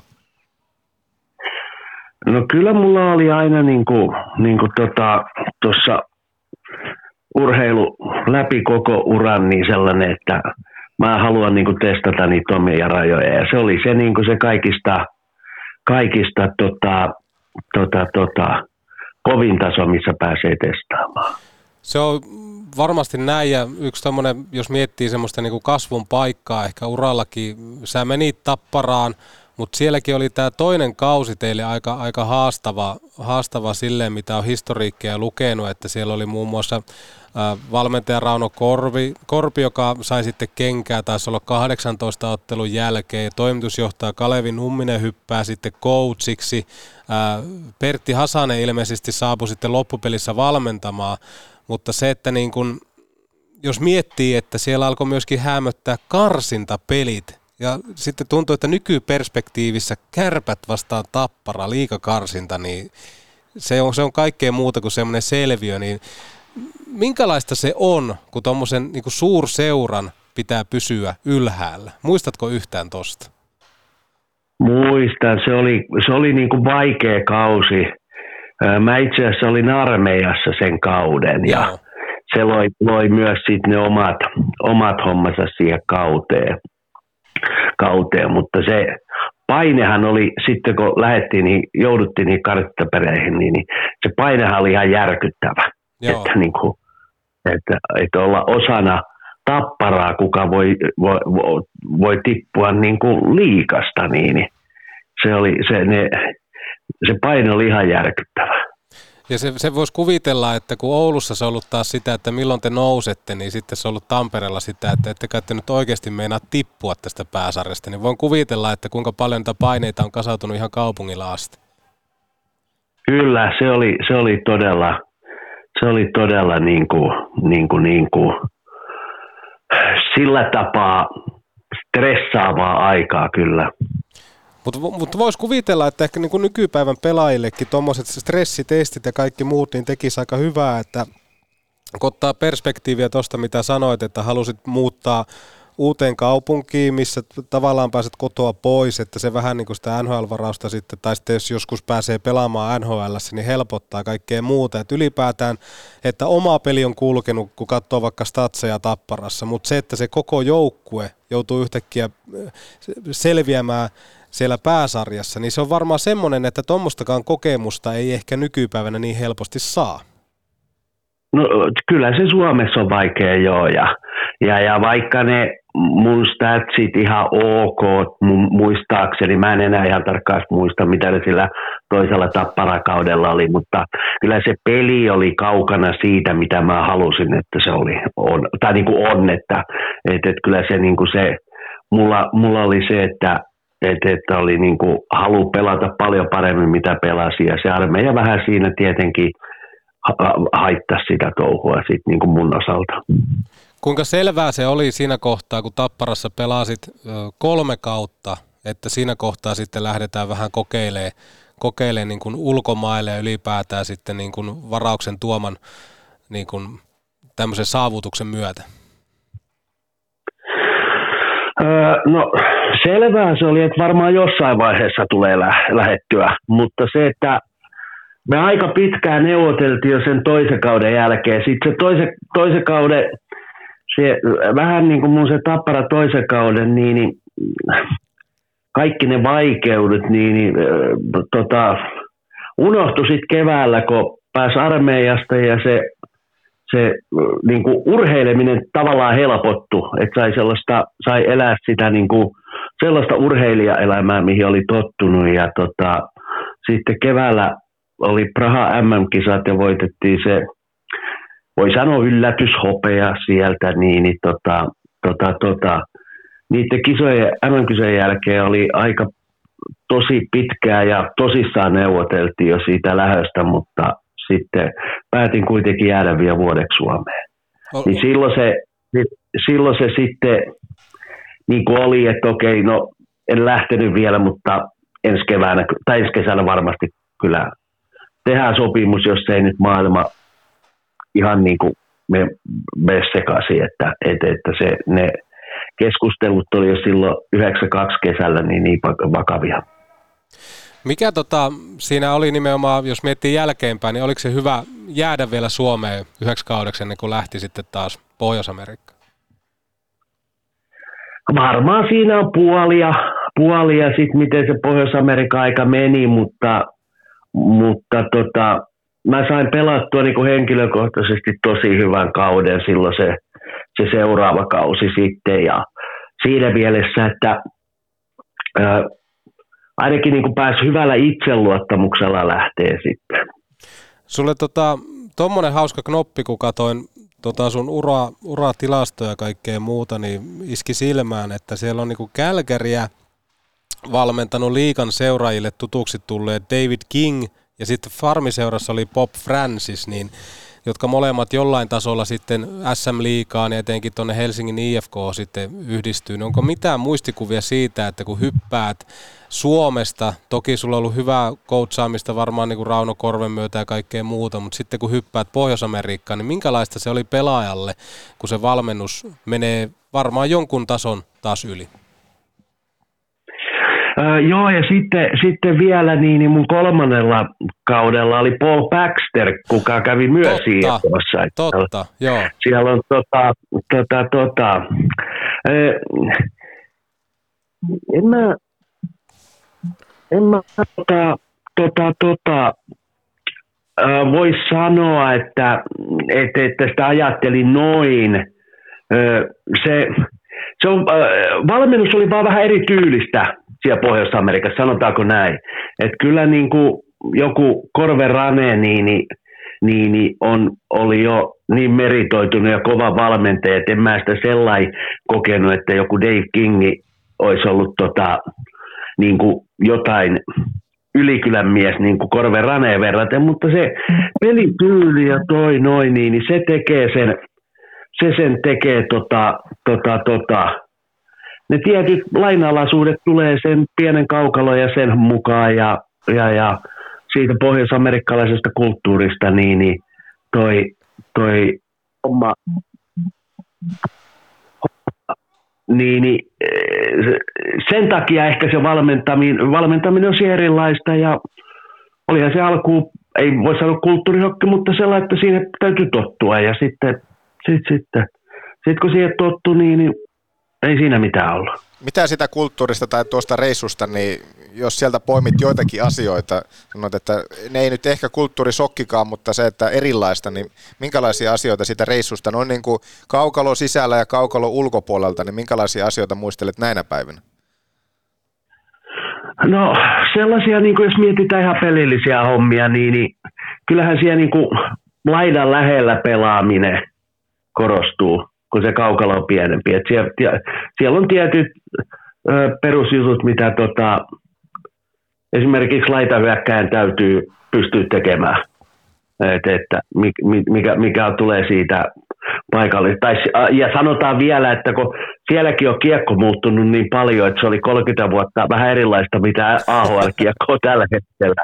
Mutta tota, sellaisia juttuja esimerkiksi niin laidan lähellä pelaaminen ja tollaset noin. Ja sitten kuitenkin niin, että niin kuin, suht suoraviivasti maalia kohti. Tällaisia juttuja. No sitten ihan tuosta käytännön hommasta, että kaikki hommat on pakko ruveta hoitaa vieraalla kielellä. Että, että, että, että se oli sellainen juttu, että siellä ei paljon su- su- suomen kielestä ollut hyötyä. Että kaikki on pakko hoitaa. Että, että vähän huonolla englannilla, vaikka lukio, lukio niin vähän sellaisella huonolla epävarmalla englanninkielellä taidolla sinne lähti, mutta tota, sitten jos haluat puhua, kun joukkueessa ei ollut sillä alkuun niin yhtään muuta suomalaista, että kaksi vaihtoehtoa, olet joko hiljaa tai sitten rupeat puhumaan sillä, sillä, sillä vähän heikommalla englannilla ja, ja, ja sitten sit taas niin, niin sellaisia asioita, että toi Tapparassakin piipahtanut niin, niin maalivahti Jason Musadi pelasi, pelasi myös niin kuin NHL, niin, niin hän oli ihan hirveän apuna esimerkiksi mun englannin kielen taidon niin kuin kehittymiseen. Että hän auttoi, hän auttoi todella paljon silloin, kun mä menin sinne. No olihan sulla kuitenkin vähän Suomen-tukea siellä. Eikö Sami Helenius pelannut kanssa samaan aikaan? Jos... Ei, ei. Sa- Sami, Sami, joo, se, mutta se Sami, siitähän mä jo puhuin englantia. Sami tuli mun toiselle kaudelle. Joo. Sami tuli mun toiselle kaudelle. Et silloin kun mä silloin kun mä silloin 93 syksyllä tota, Kälkäriin menin, niin ei siellä ollut yhtään suomalaista. Et se oli se koko syksy, kaksi, kaksi kuukautta, vähän reilu kaksi kuukautta, niin, niin siellä ei ollut yhtään suomalaista. No on siinä ollut Samikin ihmeissään, kun se on tullut sinne ja moikannut sua suomeksi, niin sä oot vetänyt ihan natiivina enkkua siellä. Joo, joo, totta kai. no mutta kerro vähän lisää tuosta AHL-kiekkoilusta. Sä sanoit, että se on vähän erilaista kuin nykypäivänä, niin oliko siellä nimenomaan semmoista, että mentiin, mentiin bussilla kaikkialle ja juotiin kaljaa ja syötiin hotdogeja ja kaikkea muuta? Minkälaista se oli, arki? Arkihan oli, harjoiteltiin kovaa, siis harjoiteltiin oikeasti tosi kovaa ja sitten sellainen, että, että, että niin kuin pelattiin aina ryppäiset. että viikonloppuna saattoi olla kolme peliä. Joo.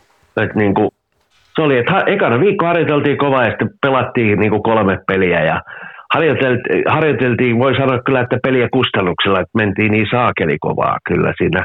Aina, aina se jouluun saakka, jouluun saakka ja sitten vähän se keveni, että niin kuin ruvetaan, ruvetaan niin kuin lähestyyn kevättä, niin sitten se harjoittelu vähän keveni. Ja, no mä olin siellä Seitsodissa en, en siellä saarella, vaan siinä niin kuin mantereella, mantereella St. Johnissa, niin, niin mutta me, me, me, pelattiin paljon niillä saarilla, mitä siinä oli, oli niin kuin, Cape Bretonia ja Prince Edward Islandia, Newfoundlanderi, niin, niin me, me kuin ihan niin kuin sen, mat, niin kuin sen matkusta, me mentiin tosi paljon niin kuin lennettiin, että me ei tota, tota, tota, bussilla jouduttu hinkkaa hirveästi. Et sitten sit kun me lähdettiin Jenkkipuolelle, niin sitten oli pitkiä bussireissuja.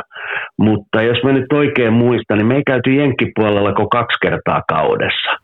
Et se matkustaminen oli aika helppoa, helppoa siellä, mutta sitten taas niin, niin ö, kyllähän se oli pelin jälkeen, pelin jälkeen, tai yleensä se oli vielä sellainen, että sitten kun tota, johonkin mentiin, niin pelattiin se kolme peliä niin kuin peräkkäin. Et, et, oltiin sitten hotellissa yötä ja sitten, no sitten pelien jälkeen käytiin syömässä kukin missäkin, mutta sitten se viimeisen pelin jälkeen, kun lähdettiin kotia kohti, niin kyllähän siellä, ei siellä hodareita ollut, mutta pizza oli. Pizza oli ja, tota, pizza oli ja tota, olutta oli kyllä pussissa. Minkälainen se keskusteluyhteys sitten tuonne ylöspäin oli, että AHL se tuli kovia tehoja, mutta niitä näyttöpaikkoja sitten ei hirveästi kuitenkaan ylhäällä tullut. No ei, kyllä se varsinkin oli niin kuin tota, ne mun kaksi ekaa, kaksi ekaa Kälkäri kautta, niin Kälkärin se runko oli, tota, se oli tosi kova.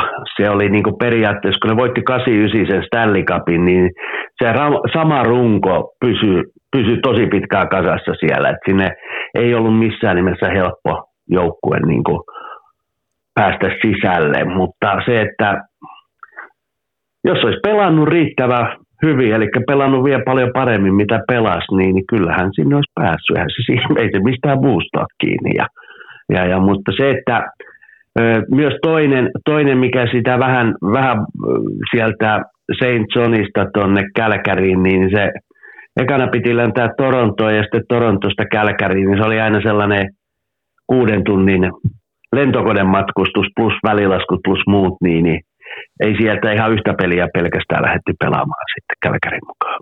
No pitkä stintti kuitenkin Rapakon takana, niin mitä se oppi oli ennen kuin sitten taas menit pelaamaan Ruotsiin, että mitä jäi käteen, jos miettii varmaan kielitaitoa aika lailla ja pääsit näkemään erilaista, erilaista väkeä ja kaikkea muuta, mutta mitä olennaisuuksia jäi sitten tuosta niin Pohjois-Amerikan visitistä sulle?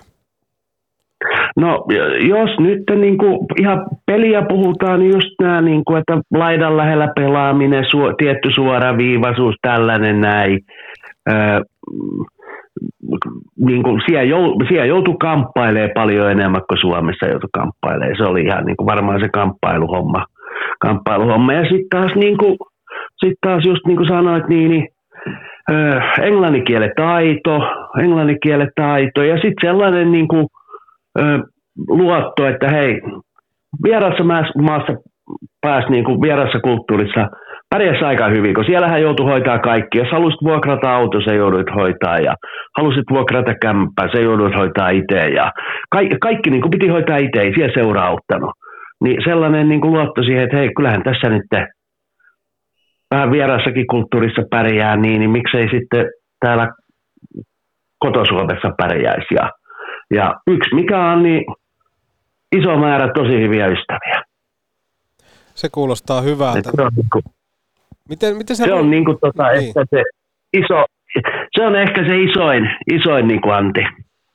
No mit... tai ja sen voi, sanoa, sen voi sanoa koko jääkiekkouraltaan ehkä se isoin Antti, että on iso määrä niin kuin hyviä ystäviä tullut tätä kautta. Ja se on itse asiassa aika monesti mielenkiintoista kuullakin, kun perataan vaikka uraa läpi ja kaikkea muuta, niin aika monesti sitä lö- löytyy semmoiset, että välttämättä ne mestaruudet tai tehopisteet, mutta ylipäätään semmoinen laumassa eläminen ja kaikki muut, niin ne on jäänyt ehkä niin kuin parhaana aika monen pelaajan mieleen. No kyllä ne itsellekin. Mä täytyy siis niin kuin, et, et, että tota, mulla niin kuin, mä puhuin tästä Jason Musadista, niin, niin hän on, hän on niin kuin, vieläkin niin kuin, soitellaan varmaan kerran kuukaudessa. Joo. Ja, ja sitten, sit, sitten sellainen oli, mä olin tuossa viisi vuotta, viisi, viisi, kuusi vuotta sitten olin käymässä tuolla, tuolla, tuolla ö, ä, s- syksyllä niin, niin NHL Prospect-turnausta katsomassa ja Koris Tilman käveli vastaan 25 vuoden jälkeen. Eli se viikonloppu meni siinä, kun ei olisi niinku sitä 25 vuotta ollut välissä ollenkaan. Että, et, et, et, sellainen kaveri kuitenkin, että hän sitten sen äh, kahden St. Johnin vuoden jälkeen nousi tota NHL ja lopulta voitti kaksi Stanley Cupia, niin, niin, niin, niin, niin.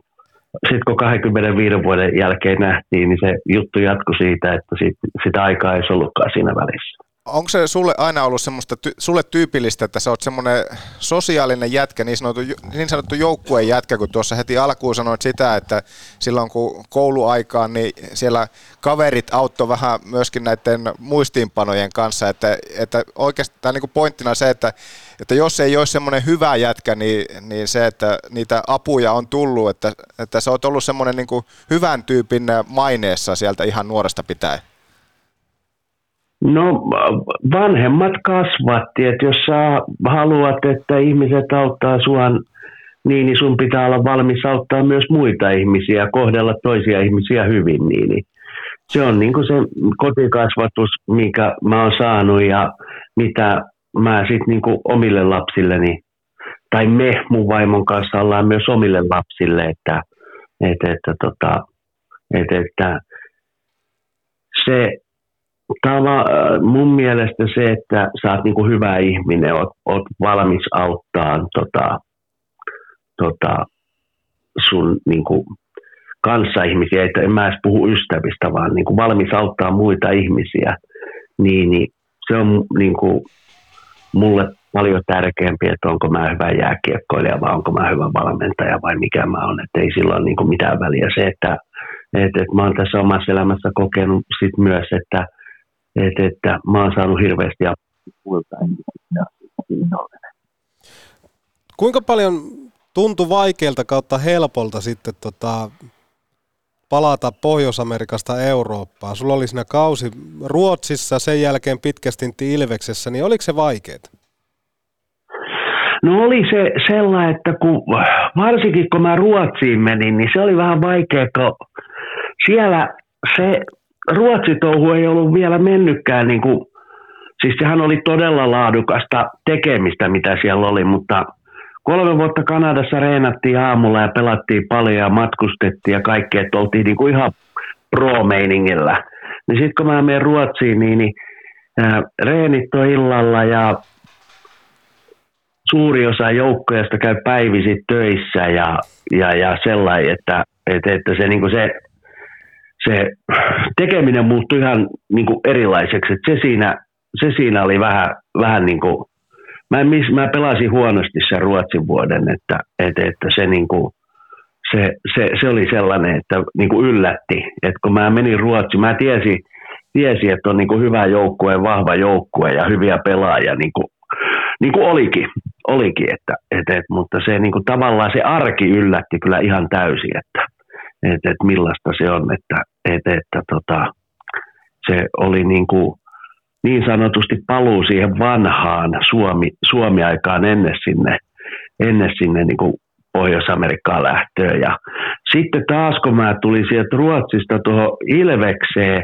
niin Suomessahan olikin jo sitten taas menty siihen, että meillä oli Vova Jursinov oli valmentajana, niin, niin sitten oltiin taas pro-touhussa takaisin. Että se suomi oli siinä sen Kanada, Kanada tota, reissun, Kanadan Ruotsin reissu aikana muuttui ihan, muuttui ihan täysin niin pro-hommaksi, että Mattila Hantta oli ainoa, kuka ö, Mattila Hantta oli ainoa, kuka oli niin kuin siviilitöissä. Kaikki muut jätkät pelasivat täysin pelkästään jääkiekkoa.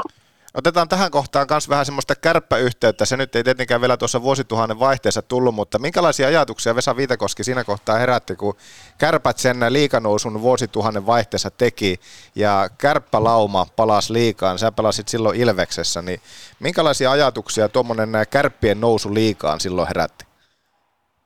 No olihan se siis perinteinen joukkue ollut pitkään liikassa ja tie, kyllähän nyt kaikki ties, kuinka kovin Oulussa satsataan niin kuin siihen kiekkoon.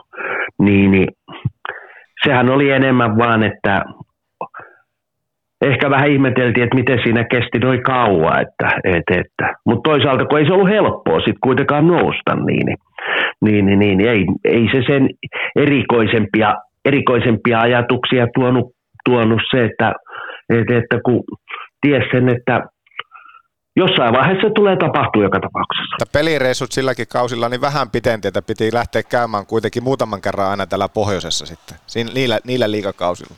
No joo, mutta sitten kun oli tuo Pohjois-Amerikassa tottunut, tottunut tota, reissaamaan, niin, niin ei, ei, vaikka Tampereelta oli tosi helppo matkustaa, niin, niin, niin, niin, niin ja oli myös Oulu, ei se, ei se niin paha ollut kerran kaksi kaudessa, kolme joskus käydä siellä, niin ei se, ei se missään nimessä niin kuin, se ei, ollut, se ei ollut mikään ongelma siinä. Mutta kyllähän niin kuin kaikista on aistettavissa, että sullekin Vesku, kun sä oot itse Oulusta ja Tuirasta kotoisin, niin teki, teki kyllä hyvää ja varmaan karvat nousi pysty, kun kärpät nousi liikaa sitten kuitenkin. No se oli, siis enemmän se oli sitä, että sitä niin kuin tiesi, että siellä on systemaattisesti sitä haettu, niin, niin sitä vähän niin kuin vaan odotti, että minä, minä keväänä se tulee sitten. Että, että, että. Se siinä se, se, sellainen se, niin kuin se muisto siitä on, että, että, että enemmän se oli niin kuin just se, että milloin ne no, että no ei vielä noussut, että mitä ihmettä. Ja sitten, sitten kun ne nousi, niin se oli sellainen, no niin, että kyllähän, kyllähän, tässä, tätä on kyllähän tässä nyt joku yhteys on löydettävä sillä, että kun 2000-2001, niin 47 pointsia ja sitten sitä seuraavalla 60, että ne oli liikassa kuitenkin niitä ihan pisteitä, pisteiden valossa kärkikausia ja nimenomaan tuohon sama ajanjakso, niin kyllä me vedetään yhteen, että, niin, että on tuira, joku tu, yhteys. Tu, no, voidaan, voidaan, me voidaan, me, voidaan me sellainen laittaa, että siinä oli sen verran pitkänäköisyyttä, että piti heti kun kärpät nousi, niin tota, piti ruveta näyttää, että pystyy pelaamaan. No, miten toi, pystyy pelaa. Pystyy pelaa. Miten toi Ilves-stintti, sulla on niin monta kautta Ilveksessä, että jossain kohtaa jopa luultiin, että olet Ilveksen omia poikia, niin miten summaisit tuo Ilveksen matka? Sinne on mahtunut aika paljon kaiken näköistä ja Ilvekselläkään ei kovin helppoa ole ollut tuossa sun aikanakin, kun oot siellä pelannut. No joo, silloin joukkueessa hienoja ihmisiä, Laukkasen Lasse, J.P., Raipe, siellä oli niinku, ne, ne siinä varmaan oli kenen, kenenkaan niinku pisimpää toimi, että et, et, mutta paljon muitakin hienoja ihmisiä siinä joukkueessa, joukkueessa ja, ja, ja mutta kyllähän ne sekaisia vuosia oli, oli niinku todella, todella niinku, että sattui ja tapahtui varsinkin siellä niin kuin varmaan toimistopuolella, että, että, että tota, ei missään nimessä, ei missään nimessä niin kuin ollut sellaista pitkäjänteistä, pitkäjänteistä touhua. Varmasti, varmasti näin. Ja sitten mitä tuossa on niin kuin seurannut nyt tätä nykyilveksen toimintaa, niin onneksi siellä näyttää jonkunnäköinen suunta olevan niin kuin kohti, kohti ylöspäin. Että kyllähän tuommoinen uusi areena ja kaikki muut sivutoiminnat, mitä, mitä Ilves tällä hetkellä tekee, niin se oli vaan ajan kysymystä, koska se pitää laittaa vähän niin kuin uuteen uskoon tuommoinen niin perinteikäs seura, mikä Ilveskin oli. no jos sitä liikapuolta miettii, niin, niin, niin, niin sehän onko yö ja päivä, yö ja päivä niin kuin siihen mun aikaa, että ei se ole, niin kuin, ei se ole enää se, se sama organisaatio, voi sanoa. Että Joo. Sama logo, mutta kaikki muu on varmaan muuttunut ihan täysin. Kyllä. Oliko siinä niin kuin nimenomaan tuolla Ilveksen sekavuudella aiheita siihen, että lähdit vielä pariksi kautta pelaamaan tuonne Ruotsiin lätkään? Ei, ei se siitä ollut. Et se oli enemmän, enemmän niin kuin, mä mietin sitä niin, että mä haluan pelata, oli vielä silloin ajatus, että haluan pelata pitkään ja sitten tuli, oli oltu siinä Ilveksessä jo, en mä muista, oliko mä kuusi vai seitsemän kautta ollut ja sitten niin kuin vähän sillä, että et, et, tuli halu nähdä vä- vähän jotain muutakin vielä.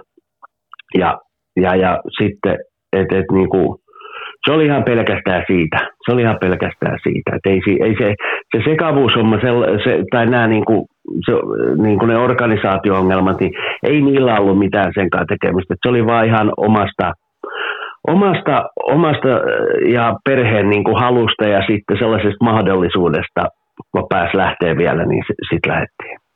No toki siinä palasit sitten Ilvekseenkin, mutta se, mikä niin kuin mielenkiintoisin juttu ehkä oli, oli tälleen niin kuin Petopodin silmistä ja korvista se, että, että saavuit äh, Alatalon kärppiin ja sopimus julkaistiin vappuaattona, joka oli mallia 1 plus 1. Ja Alatalon mukaan Viitakoski tuo joukkueeseen johtajuutta ja joukkuepelaajan sielua. Ensimmäisellä kaudella yllätysfinaalit, voidaanko näin sanoa, kukaan ei välttämättä ehkä sitä odottanut, niin miksi kärpät? Miten, no toki teikäläinen Oulun poikana halusi palata kotikulmille, mutta jos puhutaan asiaa, niin miksi näin? Miksi Oulun kärpät sitten tota valikoitu sun seuraksi? Öö, no jälleen se, se niin kuin, mikä sitä siellä pikkupoikana ajo lähteä Saipasta tapparaa, niin, niin mä, en, mä en ollut voittanut mestaruutta ja, ja, ja kärpät oli kuitenkin silloin edelliskeväänä voittanut mestaruuden ja tota, vaikka se joukkue hajoski aika paljon, niin, niin mulla oli niin kuin vahva luotto siihen, että Oulussa on mahdollisuus, niin kuin hyvä mahdollisuus taistella mestaruudesta. Ja se oli se, niin kuin, että se, oli se ainoa, miksi mä, niin kuin, miksi mä halusin vaihtaa, tai mennä vielä, vielä että, että, että siinä uran viime metreillä saa mahdollisuuden, mahdollisuuden niin kuin, mä uskoin, että se, se Oulussa on aito mahdollisuus niin kuin päästä taistelemaan mestaruudesta. Ja, ja, ja sitten niin kuin varmasti toi, mitä Alatalon Matti sanoi, niin, niin mitä Matti halusi musta, oli just se, että kun se, se, se edelliskevään mestaruusporukasta oli paljon kokemusta hävinnyt, niin, niin Matti halusi sit mun kautta, että mä tuon, tuon sitä, tuon sitä niin kuin vähän nuorentuneeseen ryhmään sitä kokemusta, että vaikka kyllähän sinne niin kuin Viukkola Piku jäi ja, ja toi Mikkola Ilu jäi ja tota, sinne jäi jätkiä siitä mestaruusjoukkueesta, mutta tota, noin, niin, niin, niin, niin, se siinä varmaan sieltä, sieltä kokeneemmasta päästä lähtisi. Tuliko se yllätyksenä, että nimenomaan kärpät haluaa Vesa Viitakosken palveluksia tuossa kohtaa?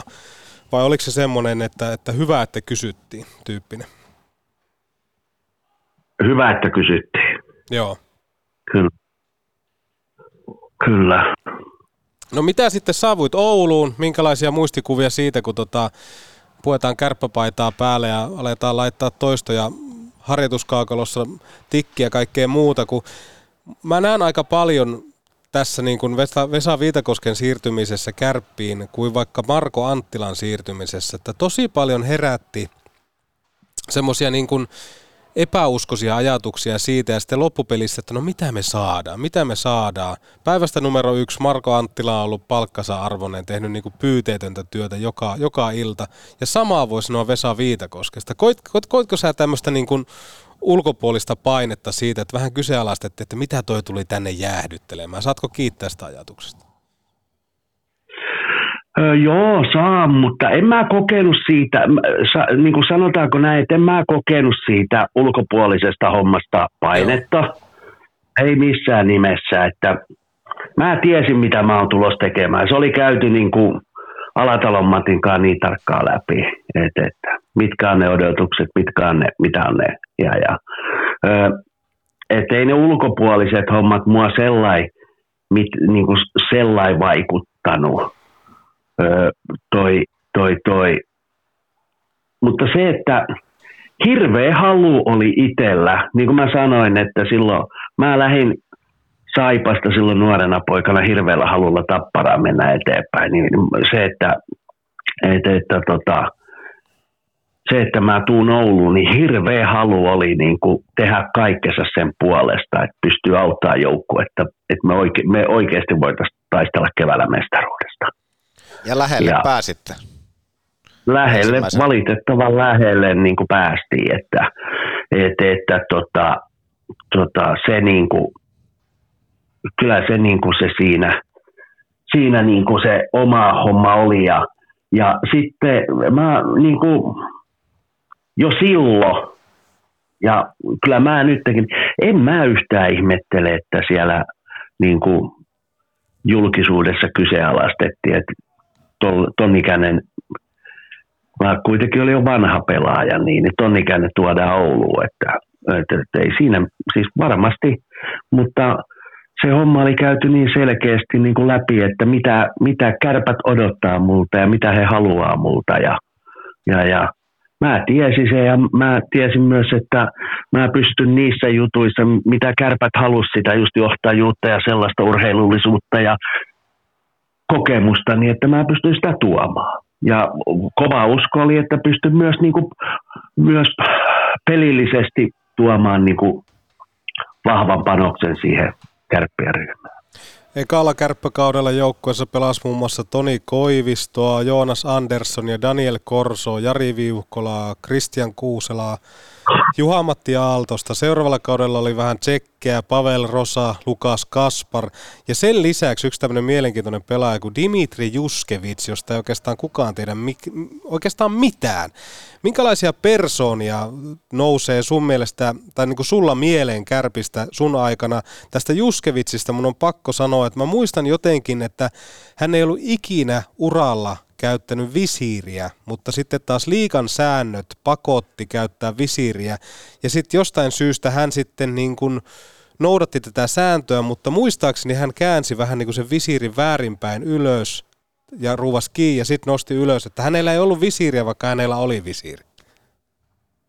No mulla sellainen, että mä tiesin Juskin tuolta, kun me ollaan sama ikäisiä, me ollaan pelattu poikamaajoukkueessa vastakkain. Ja, Joo. ja, ja, ja sitten jostain syystä meidät vanhat herrat laitettiin niin kämpiksiksi ja kotiin reistussa. Ja tota, Juskihan oli ihan loistava persoona.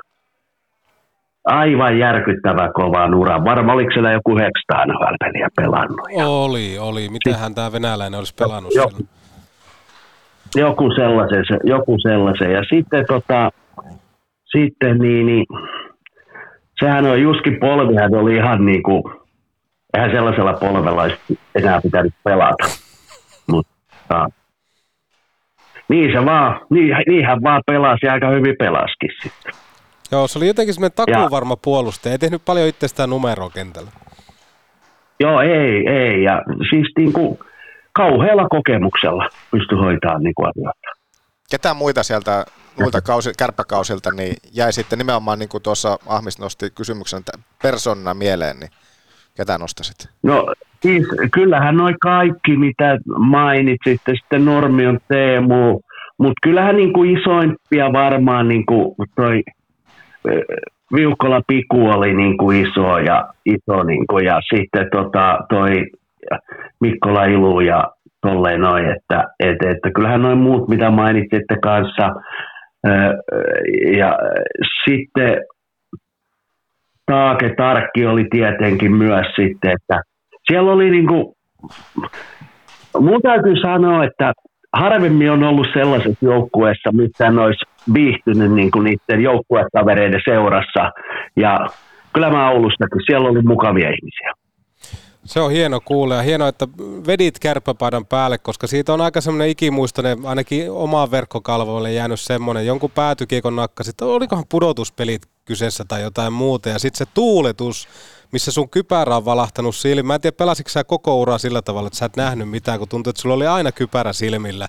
Mutta se, että pääsit nakkaa irtokiekon tai jonkun, jonkun reppuun, se taisi olla joku pudotuspeli tai joku muu ratkaisumaali tai jotain, niin se on jäänyt mulle niin kuin tuonne jonnekin kauas kauas verkkokalvoille. Muistatko tämmöistä tilannetta? Oo, se, muistan oikein hyvin. Se oli se, tota, se, se just sen 2009 kevään, niin, niin se ratkaiseva, oliko se sitten kuudes peli Oulussa Joo. tota bluesia ja siinä me oltiin maalihäviöllä siinä kor- kolmannen erään lopussa ja sitten siinä viimeisellä minuutilla jonkun riparikiekon sain, sain nostettua maaliin, että tasoitettiin ja mentiin jatkoajalle ja sitten sit, sitten Aaltosen Juhis räppäs voittomaalin, millä sitten päästiin niihin finaaleihin jatkoajalla. Niin olikin, joo. Tämä virkisti muistaa. Oli, oli meillä, oli, se kertoo varmaan meidän, meidän urista, se, ura, mun ja Juhiksen urista sen verran, että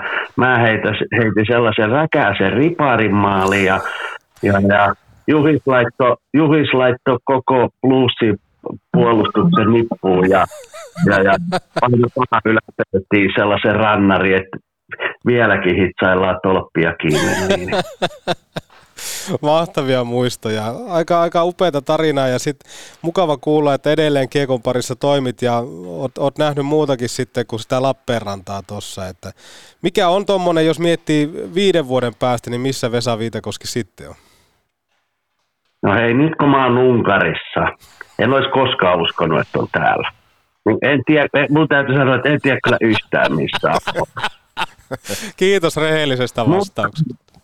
Joo, mutta kyllä tämä niinku siis hienoa, hienoa ollut, että niinku, mä oon nähnyt, päässyt niinku kiekon kautta, kiekon kautta niinku näkemään ja asumaan ihan niinku, siis, siis oikeasti sitä kulttuuria, että sitä Pohjois-Amerikkaa ja Ruotsia ja sitten mä olin tuossa Sveitsissä, niin näki sitä kulttuuria, tämä Unkari, Unkari nyt, nyt. Vähän eksoottisempi niinku kiekkomaa, mutta se, että, että mulla on aivan loistavia niin kuin ihmisiä, kenen kanssa täälläkin tekee töitä ja sellaisia niin kuin intohimo, intohimoisia kiekkoihmisiä, että ne haluaa viedä, niin kuin, ketkä haluaa viedä tätä unkarikiekkoa eteenpäin, niin kyllä on, niin kuin, on niin kuin todella, todella niin kuin iloinen, että on, on päässyt näkemään eri paikkoja, eri kulttuureja. Mahtavaa. Mun mielestä tähän on hyvä ja syytä lopettaa, koska meillä aika hakkaa kohta vastaan, niin kiitos tässä kohtaa tästä haastattelusta Vesa Viitakoski. Hei, kiitos paljon ja oikein hyvää kevättä Kärpille. Pikkasen pitäisi karpata, että, että, oikeasti pääsee kannusta kamppailemaan tänä keväänä.